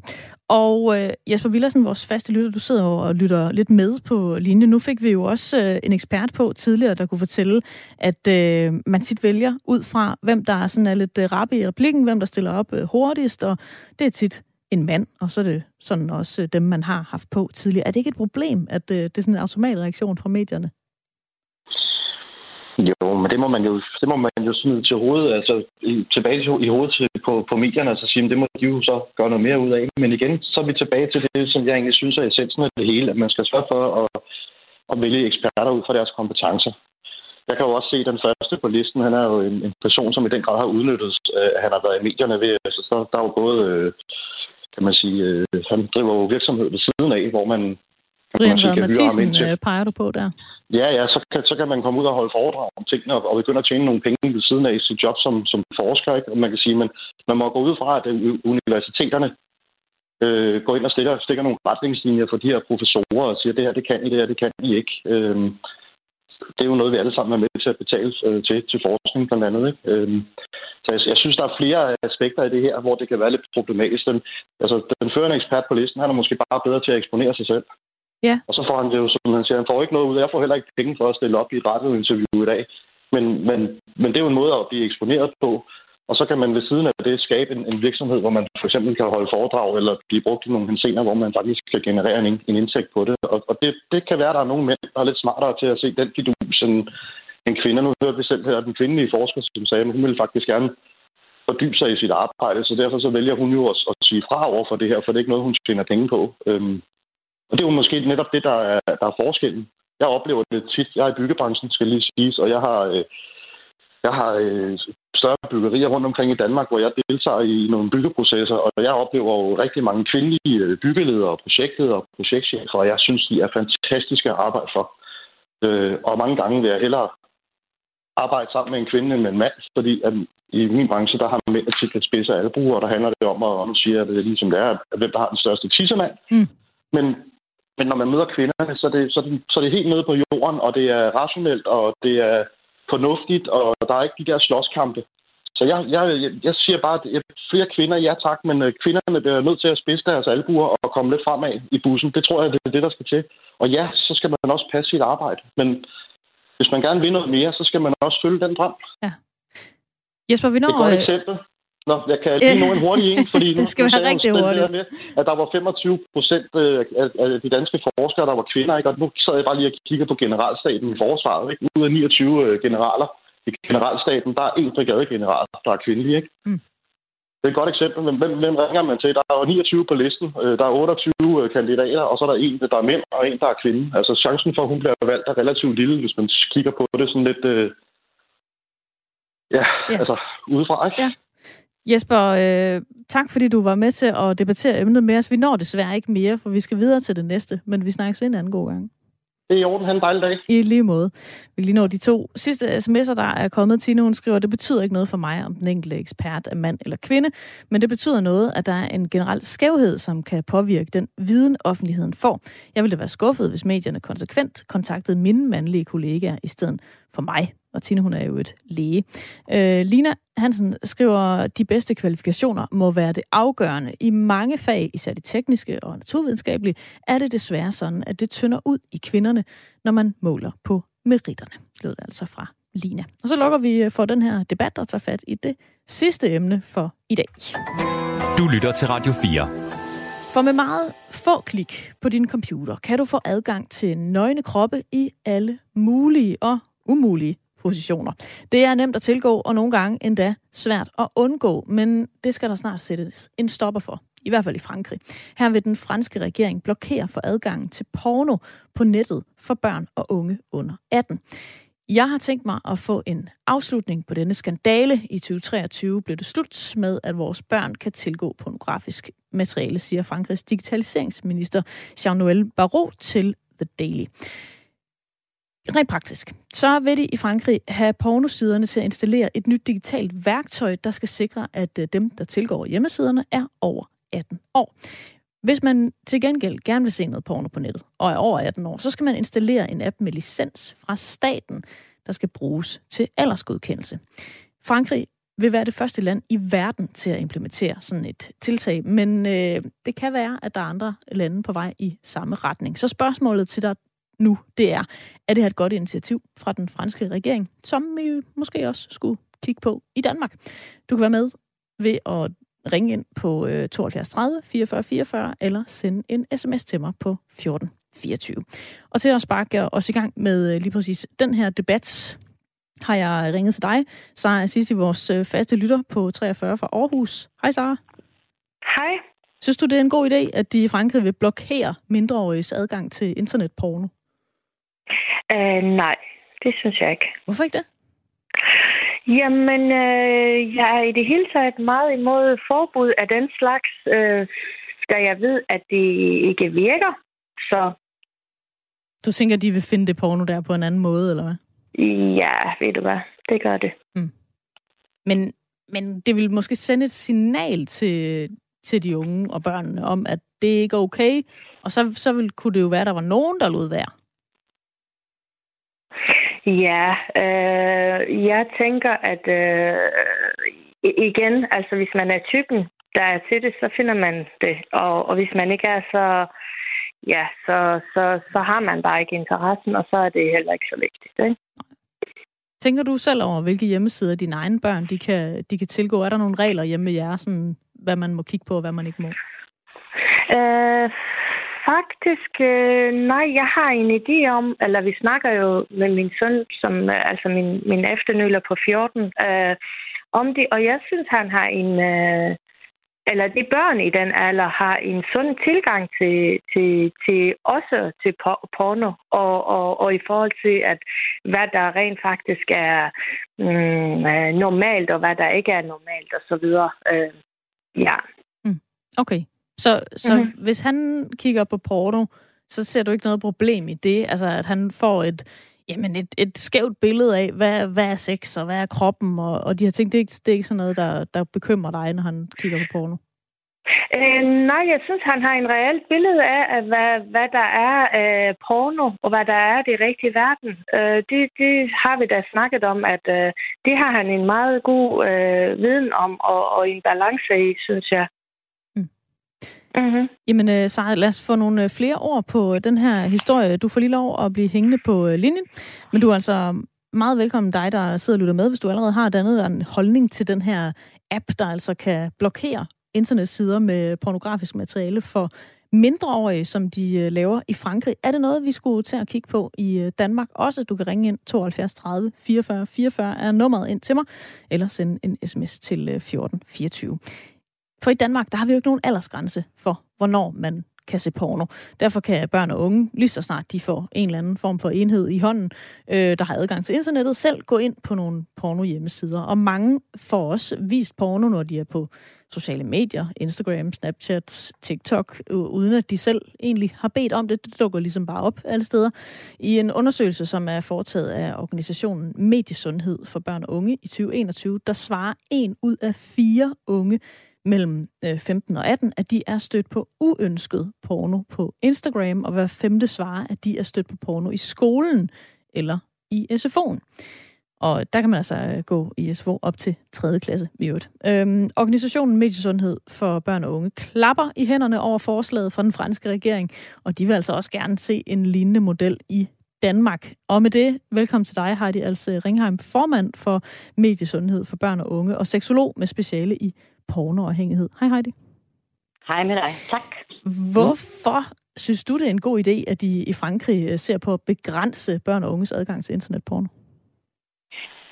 Fordi vi igennem mange år har kunne se, hvordan at øh, øh, pornoens øh, invasive tilgang til øh, vores børn og unge også er med til at øh, skabe øh, forvirring omkring, hvad øh, sex, seksualitet, krop, kropsopfattelser, hvordan man opfører sig over for hinanden, at, at den er simpelthen øh, den er gået helt skæv, og det påvirker altså øh, børn og unges relation til sig selv, men også til andre og den verden, vi lever i. Så for at værne om, om børn og unge og deres øh, intimitetsudvikling og dannelse, og deres evne til at, og, øh, passe på sig selv, øh, rent kropsligt, men også seksuelt, så synes vi, at det er en, øh, en rigtig, rigtig god idé. Hvad er det, der er problematisk ved, at børn og unge kan have nem adgang til porno i dag? Altså, hvad, hvad er det, der er så skadeligt ved det? Jamen, det, der er skadeligt, det er jo, at det er... Øh, for det første, at det her jo, hvis vi skal kalde det et produkt, så er det jo et, et voksenprodukt, som jo slet ikke er lavet til børn og unge. Det skal vi lige altid huske på. Og det udbud, der er i dag af porno, øh, ude i den her, det her kæmpe digitale univers, det er altså bare af en karakter, som vi ikke kan sammenligne med noget tidspunkt i historien før. Der er øh, porno af, af den allergroveste slags, som øh, vi, de fleste af os slet ikke kan holde ud at tænke på. Og det har de altså også adgang til med få klik. Vi skal ikke være naiv og tro, at de ikke kan komme ind til noget af det ulovlige og det meget kedelige og grove. Så, og, og noget af det, selv noget, der måske ikke er af det meget grove, kan faktisk gå hen og, øh, og skabe traumer hos børn, men også skader i deres hjerneudvikling, fordi de er øh, meget sårbare i deres barndom og deres ungdom, og alt, hvad de ligesom suger til sig ind i deres hjerne på det tidspunkt, hvor de neurale jernbaner, de er ved at udvikle sig og finde sammen, øh, dem tager de med sig, når det er, at de bliver ældre, ældre unge og også bliver voksne. Og nu arbejder jeg jo for eksempel med pornoafhængighed og kan se, hvordan at det er inde og, og gøre rigtig meget kaos, øh, både hos den enkelte i parforholdet, men også i familielivet, når det er, at pornoen har fået overtaget øhm, i deres liv, som også kan eskalere ud i andre ting af deres adfærd. Hmm. Nu spørger vi jo lytterne i dag, om vi skulle til at gøre det samme her i, i Danmark, altså et lignende tiltag med sådan en, en app. Men hvis man skulle gøre det i Danmark, hvor vi jo har fri porno, øh, skulle der så også være en, en aldersgrænse på det, eller hvordan skulle det se ud, hvis vi skulle gøre det herhjemme? Altså, vi, vi hælder til, at vi, vi har jo en, øh, en lov allerede, der siger, at man ikke må sælge porno til mm. unge under 16. Øhm, I dag, ja, så går vi ikke ned i en, en kiosk og kan købe en video eller, eller, eller en film eller et blad mere. Nu ligger det jo sådan frit tilgængeligt, men man skal huske på, at det er jo ikke gratis. De, de betaler jo med deres data. Øhm, så derfor så øh, vil vi helst, at det skal være 16 år, men hvis man kigger på øhm, modningen og udviklingen af både følelser og hjerne og indgåelse af relationer, identitetsdannelse, så vil 18 faktisk være en bedre alder at gå efter. Okay, så man skal, man skal hæve grænsen for... Men, men vores faste lytter, Sara lige før, altså hun har også øh, børn i den der alder, hvor de lige sådan begynder at snuse til det her, og de bliver jo mm. eksponeret for det lige så snart de har en telefon i hånden med, ja. med internetadgang lige nu. Altså, render der børn rundt med, med traumer over det simpelthen? Fordi sådan har det jo været i overvis. Øh, ja, men i overvis, det er kun de sidste 10-15 år. Mm. Skal vi lige huske på, hvor længe det er. Og i dag, der får de fleste børn en, en smartphone, når de er 6 eller 7 år, og i hvert fald når de starter i skole. Og så har de adgang til det hele.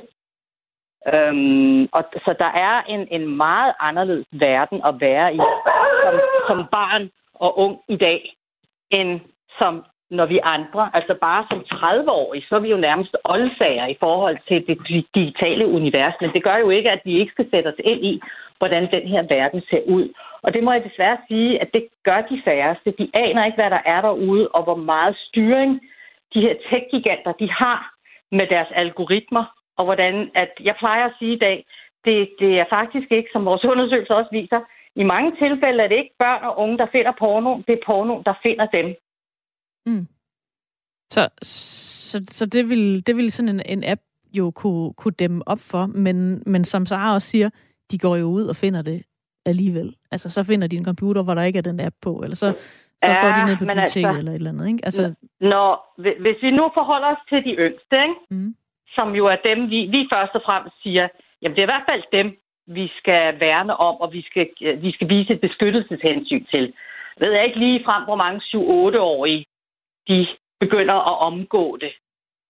Når man kommer op i puberteten, og hormonerne begynder at flyde, og man gerne vil have et seksuelt og rigt liv, så kan det godt være, at den begynder at køre ind. Og i øvrigt, så vil jeg også sige, at pornoen, den snyder faktisk.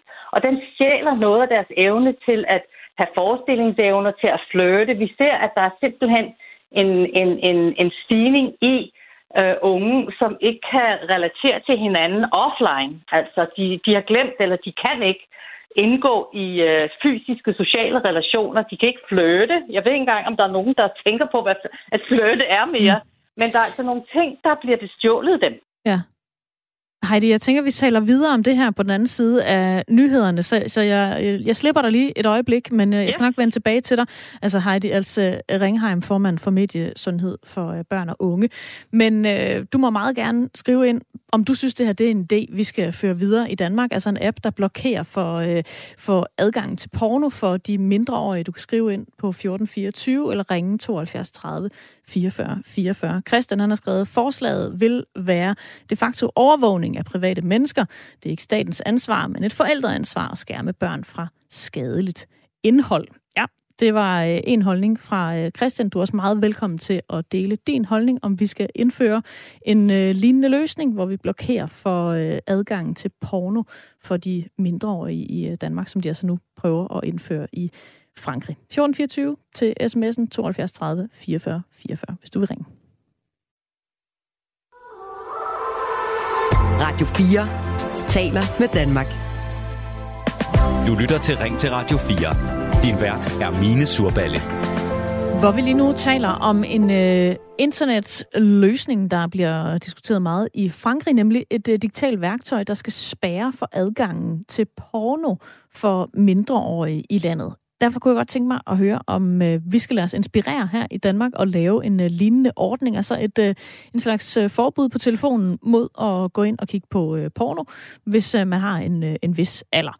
Og øh, der er en, der underskriver sig den gamle lektor, som har skrevet, det er jo fuldstændig umuligt at blokere for børn og unges adgang til porno.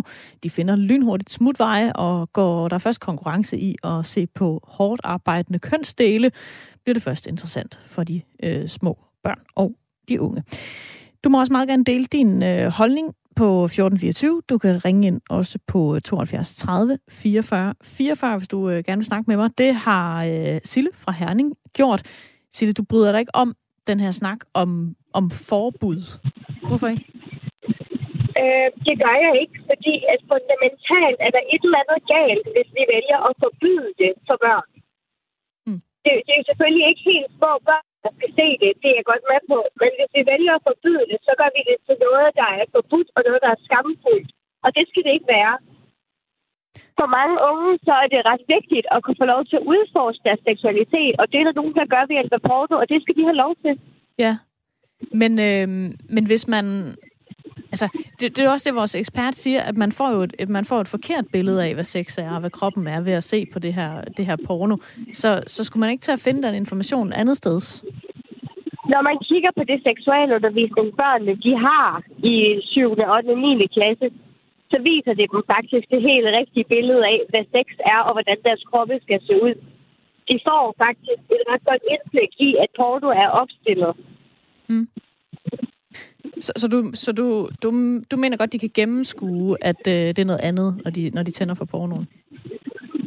Det synes jeg godt, de kan, ja, for de får det vist i skolen efterhånden. Simpelthen, så vi kan få afhjulpet det her billede af, hvordan den her helt perfekte kvindekrop skal se ud, og hvordan der var ledet med mænd.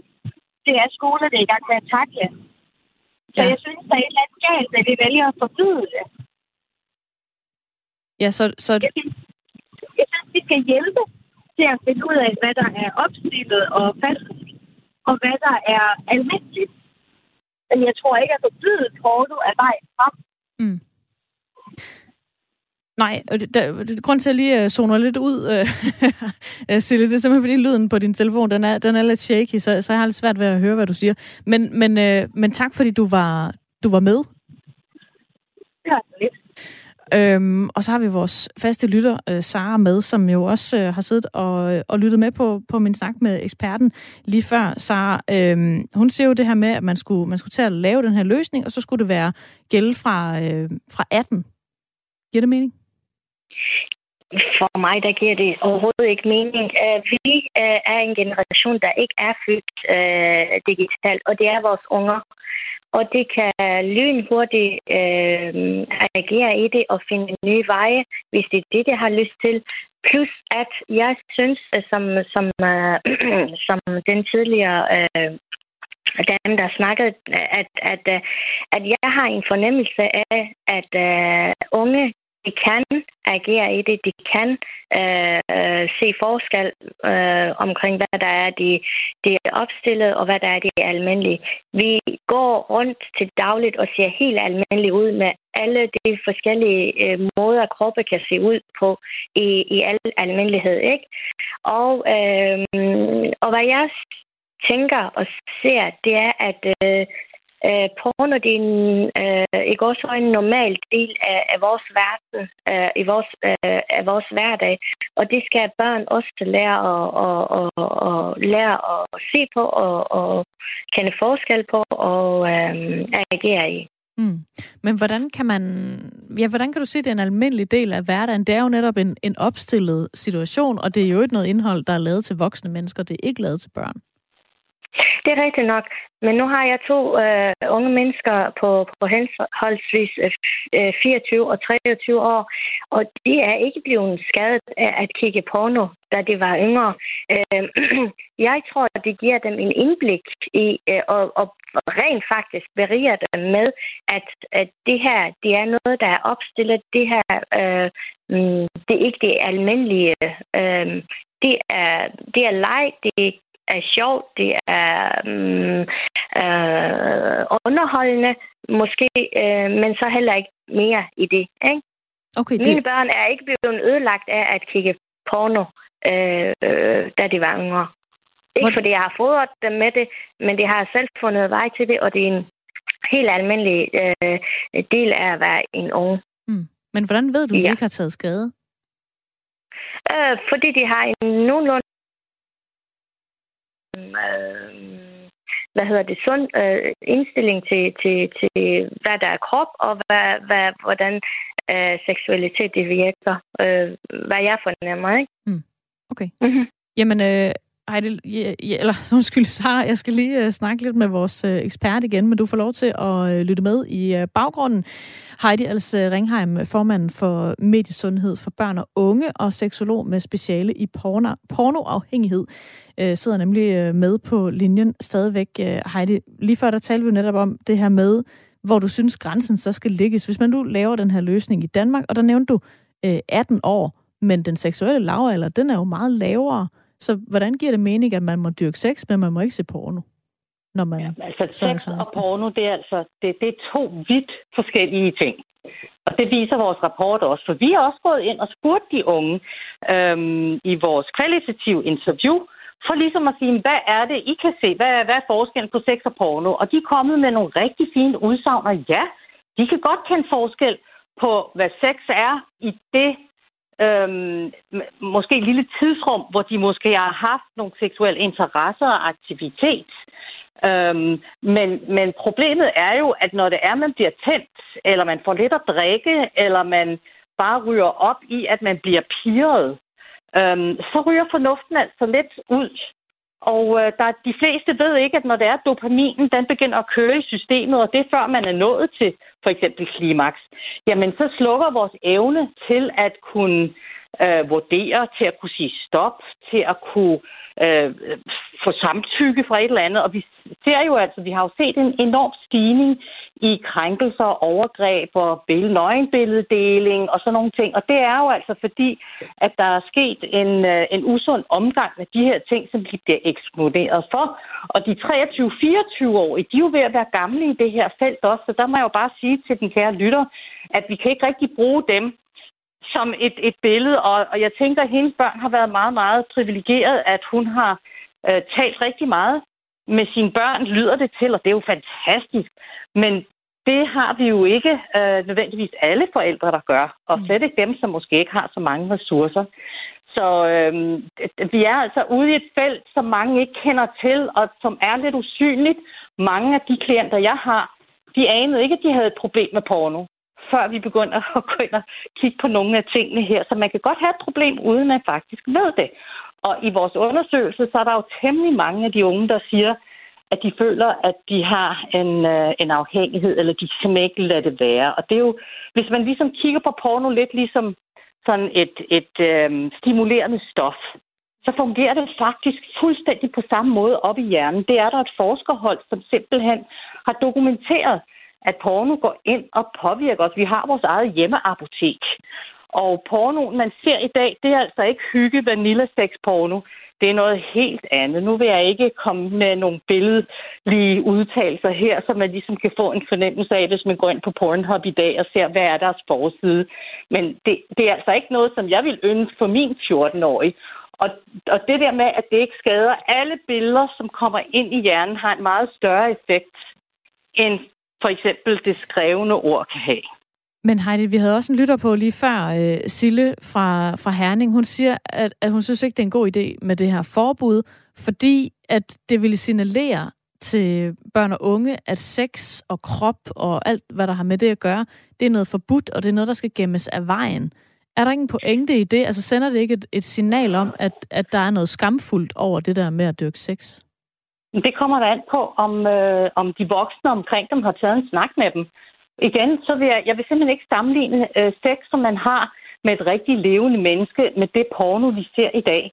Det kan godt være, at du kan finde noget, der ligner det, men det, der er det gængse og det mainstream, det er ikke det, jeg vil have mine børn, de skal have med hinanden, hvor det er voldeligt, og der er kvælningssex, og det er team, Øh, sex, som er det, som springer mest op.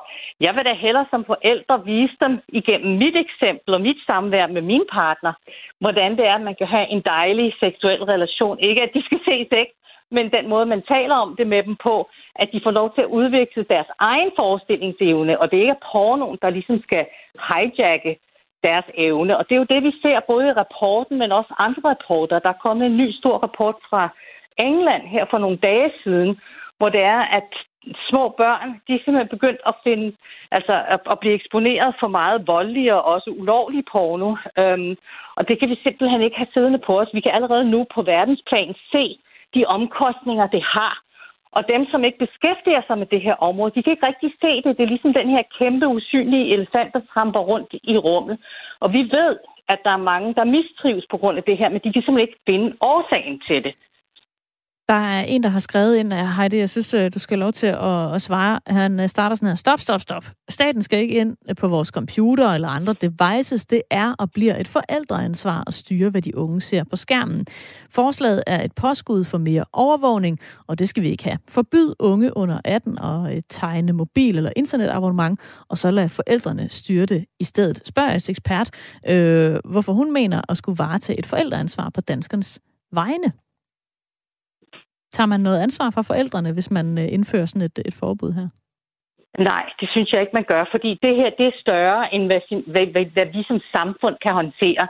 Hvis man går ind og begynder at researche lidt på tech-giganterne og den styring og kontrol, de har med os, Uh, vi, vi afleverer vores kontrol så mange steder. Både i, i banken afleverer vi alt mulige data. Vi har, altså vi bliver overvåget allerede, allerede i, øh, i hoved og bag.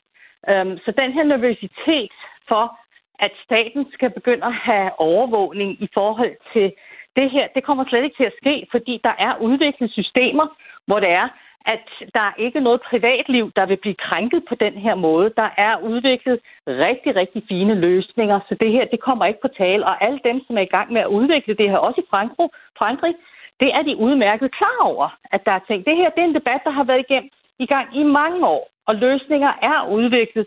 Og jeg vil altså ud fra de 10 år, jeg har holdt øje med det her område, sige, der er simpelthen ikke noget at være nervøs for. Det, der er at være nervøs for, det er, at vi har øh, big tech, som tapper os på data i forvejen igennem så mange andre kanaler, så de ved lige præcis, hvad vi foretager os, og øh, nærmest hvad type sex vi gerne vil se, fordi det gør pornovirksomhederne også.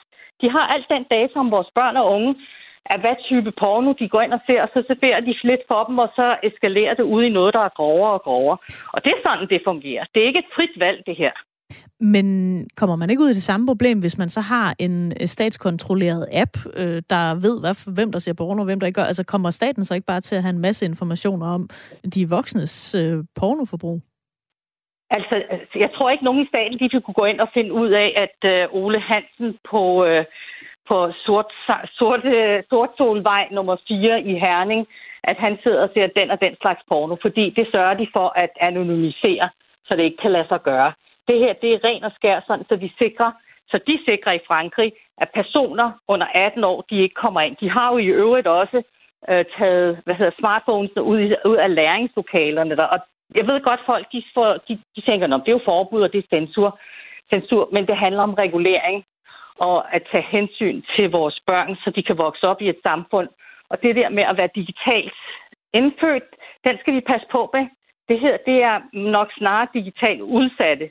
Alt det digitale her, det er altså en verden, som først lige har været her i store træk de sidste 20 år. Og det er først lige nu, vi begynder at se øh, de gode effekter, har været der længe, men de måske skyggesiderne af det, af det, at det virkelig begynder at tække ind. Mm. Men kan man ikke også ende i en, i en faldgruppe, hvor vi, hvis vi sætter aldersrestriktioner på, at, øh, at folk må se porno på, på et vist tidspunkt af deres liv, at så, så, så synes de, det er mere spændende. Altså hvis du får at vide, du må ikke, øh, du må ikke tage den kagedåse, der står øverst på hylden, så er det jo det eneste, man har lyst til at gøre. Altså, er det, ikke, er det ikke sådan en situation, vi ender i, hvis der kommer et forbud? Det er jo tit det, vi løber ind i med de der forbud. Ja, men, men vi, skal lige, vi skal lige skrue ned til de små børn igen. Vi snakker altså om øh, 6, 7, 8 og 9-årige. De, hvis vi kan forhindre dem i at se de her voldsomme ting, og gøre, at de... Øh, og jeg ved godt, folk har måske svært ved at tro på det her, men der er altså skader, der er traumer, og det kan sætte sig for livet. Det har vi simpelthen folk, der ringer og siger til os, eller vi har rapporter og forskning over hele verden. Skal vi så ikke hellere tage et beskyttelseshensyn, når vi nu ved alle de her ting, og ligesom sige, jamen de tager ikke skade af ikke at se porno. Det gør de altså ikke. Man tager ikke skade af ikke at se porno. Og den porno, der er tilgængelig i dag, vil jeg våge, øh, den påstand at sige, det er ikke nødvendigvis sådan, så at det hjælper i vores sexliv. For nogen gør det måske i en eller anden udstrækning, men det er også bare en påstand, at det gør det. Mm. Vi har en øh, lytter, Christina, med fra øh, Odense, som øh, har ringet ind. Øh, Christina, en app i Danmark, der kan forhindre, at børn og unge de ser, de ser porno. Hvad tænker du om det? Jeg tænker, at det kunne være værd at prøve. Mm. Øh, altså, at øh, jeg er ikke selv den helt store forstaler for en masse med kontrol og, og, og den slags og forbud.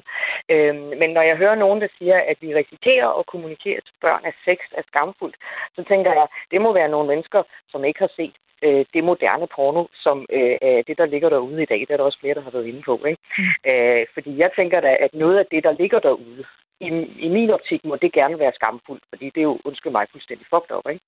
Så, så øh, at, at hvis man sender et signal om, at jamen, prøv at der er altså nogle ting, øh, som man helst ikke skal gøre mod andre mennesker, øh, øh, og det er en virkelig dårlig idé at gøre det, øh, det er da ikke noget dårligt signal. Øh, og, og så må man jo prøve at se, at man samtidig også kan tage samtalen om, at men det, som voksne, fornuftige mennesker kan gøre med, med samtykke, det kan være det kan jo være fint nok. Jeg kunne meget godt lide pointen med, at hvis, man, hvis det er lovligt at have sex, inden det er lovligt at se porno, Det tænker jeg, det var da en skide god idé. Mm. Altså, fordi så kan det jo være, at man kan nå at lære, øh, hvad sex egentlig er, inden øh, at, øh, at man bliver...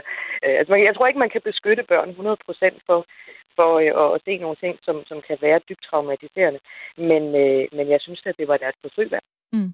Så, så der er nogle ting, der burde være ulovlige, men så, så er det vel bare nogle typer af porno, man skal skrue ned for, i stedet for det hele. Altså det er vel... Ja, hvis man kan det. Øh, ja. Hvis man kan det, ikke? Altså fordi man kan jo sige, at det, det, der, det, der, bliver, det, der var hardcore, da, da jeg var ung, øh, det er jo sådan noget... ja, det bliver jo nærmest betragtet som vanilla i dag, ikke? Mm. Øh, altså der er jo sket et gigantisk skridt. Øh, og, øh, og, og der tænker jeg da helt klart, at, at jamen altså, det bløder, kunne man måske godt sige, ja, men det er fint nok, altså det tager I sgu ikke skade af. Men, men der er bare ikke ret meget i dag, som, som jeg vil våge at påstå, man kan kalde blødt. Altså, det, det hele er jo forfærdeligt. Ja. altså, øhm, og, og, og så ved jeg godt, at der også er kvindelige instruktører, sådan noget, som, som forsøger sig med at, at lave noget, der er anderledes og så videre. Men, men, men, men hvis børn går på nettet og decideret søger, eller de sender ting rundt til hinanden og sådan noget, ikke, så er det jo så er det jo sådan noget øh, chok, ja. Øh, de, bliver udsat for. Okay. Også fordi, at teenager måske også kan være lidt grænsesøgende. Og sådan, ej, prøv lige at se det her, ikke? Altså, mm. så, så, det synes jeg da helt klart, man skulle gøre et forsøg på. Christina, tak fordi du øh, ringede ind og snakkede med os. Selv tak. Også god dag. I lige måde. Og øh, det er du altså også øh, meget velkommen til at gøre. Vi har sådan lige øh, 8 minutter tilbage af programmet, så der er masser af tid, hvis du gerne vil snakke med mig. Det er på 72 30 44 44, at du kan dele din holdning til, om vi også her i Danmark skal prøve at blokere for adgangen til porno for øh, de mindreårige. Du kan også sende en sms på øh, 1424. Det har Simon gjort. Mindre porno generelt i øh, samfundet og mindre seksualisering af børn og unge er en god idé. Men statslige forbud er generelt en dårlig idé, og statslig overvågning er en utrolig farlig tendens. Staten skal slet ikke have nogen apps på vores computer og telefoner, siger altså øh, Simon. Annette, hun øh, siger, her i Danmark er vi så bange for at krænke ytringsfriheden. Men vi bliver over tid nok nødt til at tage højde for, at de sociale medier sprænger alle grænser for, hvad der er rimeligt og også skadeligt for børn og unge mennesker. Lad nu fornuften øh, få plads. Frankrig har fat i noget sundt og noget fornuftigt.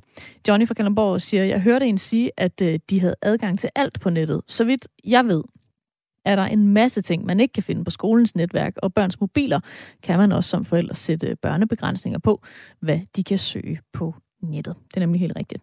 Og øh, så håber jeg stadigvæk, at vi har vores øh, faste lytter, øh, Sara Sissi, med fra øh, Aarhus. Sara, nu har vi jo lige øh, vores ekspert øh, Heidi lige før sige, at, at dine børn, de har været rigtig heldige, fordi de har haft dig at tale med om det her, og I har haft en åben snak om det. Men for sådan nogle familier, der gør det lidt anderledes, end I gør det hjemme øh, ved jer. Kunne det så ikke være en god idé at få øh, bare sagt, jamen, I skal ikke kigge på det der? Uh, jeg synes, uh, der er et kæmpe forskel uh, imellem uh, de eksperten snakker om, fordi nogle gange så snakker hun om børn helt ned til uh, 6-7 års alderen, og så snakker vi unge mennesker. Uh, og, uh, og hvad hedder det? Og jeg synes, det er kæmpe stor forskel, fordi Øh, jeg synes, uh, unge mennesker kan, kan have godt af um, faktisk at, at, at, at lære at agere, fordi det er det, det um, Jamen, det er en del af, af, af, af deres hverdag, men vi snakker, jeg snakker ikke om 5-6 år, jeg snakker om unge mennesker. Mm. Øhm, så der, der er forskel, og, og at forbyde indtil 18 års alderen, det er, jamen, om man er 16, 17 eller 18, det er, det er meget bevidst. Øh, altså, hvorfor, hvorfor skal man lige sætte grænsen der? Og, øh, og vi ved jo også øh, med alkohol og cigaretter, jamen børn og unge, de får jo fat i det, hvis de har lyst til at få fat i det, ikke? Mm. Så hvor skal grænsen ligge? Altså, hvornår bliver det øh, ikke i orden, at børn, unge øh, ser ja. porno? Jamen igen, øh, jeg tænker, at, øh, at øh, hvad hedder det, at det, det er et forældreansvar at få snakket med børnene og få, uh, få uh, uh, hvad hedder det, få sat grænser uh, uh, for, for det helt små, ikke? Mm. Men hvad er de ja. helt små? Altså, hvor, hvad er aldersgrænsen i, i, sådan, i ja, din holdning? Jeg tænker, jeg tænker, min holdning, det er det der 13-14 år, hvor børn, de, eller øh, unge mennesker, de begynder at interessere sig for, for den anden køn. Øh, altså, jeg synes, min unge på 14 år, han har en meget øh, balanceret forhold, og ikke kun ham i øvrigt, Øh, de børn, der er, de, de unge mennesker, der er omkring ham, de har alle sammen en, øh, en meget balanceret forhold til, hvad de ser på, uh, på nettet, og hvad der er det rigtige. Det kan jeg se, når de samles uh, her og overnatter og har det sjovt sammen, og, og måske også har, har noget, der mener om noget, noget, noget seksuelt. Så ja. Mm. Men er der nogen mhm. typer af porno? Nu var øh, lytteren Christina jo lige inde på det, at der er nogen ting, der simpelthen er så voldsomme også, at det, det hører ingen steder hjemme, at der sidder nogle unge mennesker og, og får ind i hovedet, at, at det er normalt. Altså er der nogle typer af porno, som, som du snakker med din 14-årige om, at altså, det der, det, det, er ikke, øh, det er ikke normalt? Nej, men så synes jeg, at så skal man begrænse hjemmesiderne og, og den, den type øh, indhold, de har, de, de, de, de har øh, i stedet for at begrænse hele befolkningen. Hmm. Okay. Mm-hmm. Men I taler ikke om, at der er nogle typer, altså sådan noget meget voldeligt for eksempel, at, at, det, at det ikke er i orden, eller øh, det, det gør du da ikke til dommer over, eller hvad? Øh, jeg har ikke stødt på, at øh, han snakker om sådan noget. Det vi snakker om, det er, hvad der er normalt og unormalt i, øh, i, i altså i, inden for det seksuelle verden, ikke? Mm. Og når jeg, jeg, når jeg kan høre, at han har en balanceret forhold til det, han har et balanceret syn på det, øh, og det har det i øvrigt, som sagt, med alle dem, jeg har snakket med hans venner, øh, så, så, så, ja, så, så indebærer det også, at øh, det der voldsomme og voldelige, øh, det, ja, det ikke er en del af mm. øh, den, den normale verden. Ja. Den, ja. Sara, tusind tak, fordi vi måtte uh, snakke med dig om det her i dag. Velbekomme. Det var spændende Velbekomme. at høre, hvordan I gør det hjemme med dig. Og ja. øh, så øh, en sidste kommentar fra, fra dig, øh, Heidi Als Ringheim. Du er stadigvæk med, formand for Mediesundhed for børn og unge og seksolog med speciale i pornoafhængighed. De sidste par lytter, der har været på, øh, er, er nogle, øh, nogle ting, du, du hæfter dig ved? Jamen, altså, jeg, jeg, øh, jeg hæfter mig ved den sidste øh, lytter her, der snakker om, øh, at når hun observerer de unge og kan se, at de har det godt sammen, og de ting, de går ind på, og det er jo super fint. Men, men unge har altså også et liv, øh, hvor de går under de voksnes radar. Og der kan vi jo se i vores rapport, at der er faktisk de aller, aller fleste, jeg kan ikke huske procenttallet, men altså jeg tror, vi nærmer os om, om, omkring de 80 procent, hvis jeg ikke husker helt galt. De har ikke lyst til at snakke med deres mor eller deres far omkring porno. Det kan godt være, at de gerne vil snakke med dem om sex, det er de mere tilbøjelige til, men de vil ikke snakke med dem om porno. Øhm, og, og det kan være, at de så, når mor snakker med en om det, at så bliver det en, du ved, uh, mode, man går ind i, og så er det seksuelle. Men det lyder også som om, at, at det er et fint øhm, øhm, møde, hun har mm. med hendes egen dreng og måde. Men jeg, jeg tror bare ikke, det er den almindelige tendens. Og så er det det her med den hmm. sunde fornuft, som hende tidligere sagde. Det synes jeg, øh, det, det, øh, er noget, som jeg også synes, at vi skal gå ind og ligesom sige, at der er en sund fornuft. Og jeg vil godt lige have lov til at slå lidt en pæl igennem det der med forbud. Vi, vi går ikke ind og kalder det her forbud. Vi har... kalder det en begrænsning. Ja. Heidi, vi når og simpelthen vi ikke mere. Vi, Heidi, vi, vi, når, vi, vi når ikke mere. Vi når ikke mere. Der er 30 sekunder Nej. tilbage af programmet, men tak fordi du var med. Okay, godt. tak for i dag, og tak fordi I tager det op. Ja, selv tak. Og tak til dig, der har øh, skrevet og ringet ind i løbet af vores program. Lige om lidt, så er der frontlinjen her på Radio 4. Peter Ansved Rasmussen øh, runder blandt andet, hvad det betyder for forsvaret, at forsvarsministeren nu er sygemeldt. Så skal der også være debat om øh, værnepligten for kvinder. Det er lige efter nyhederne her på Radio 4. De kommer nu. Klokken er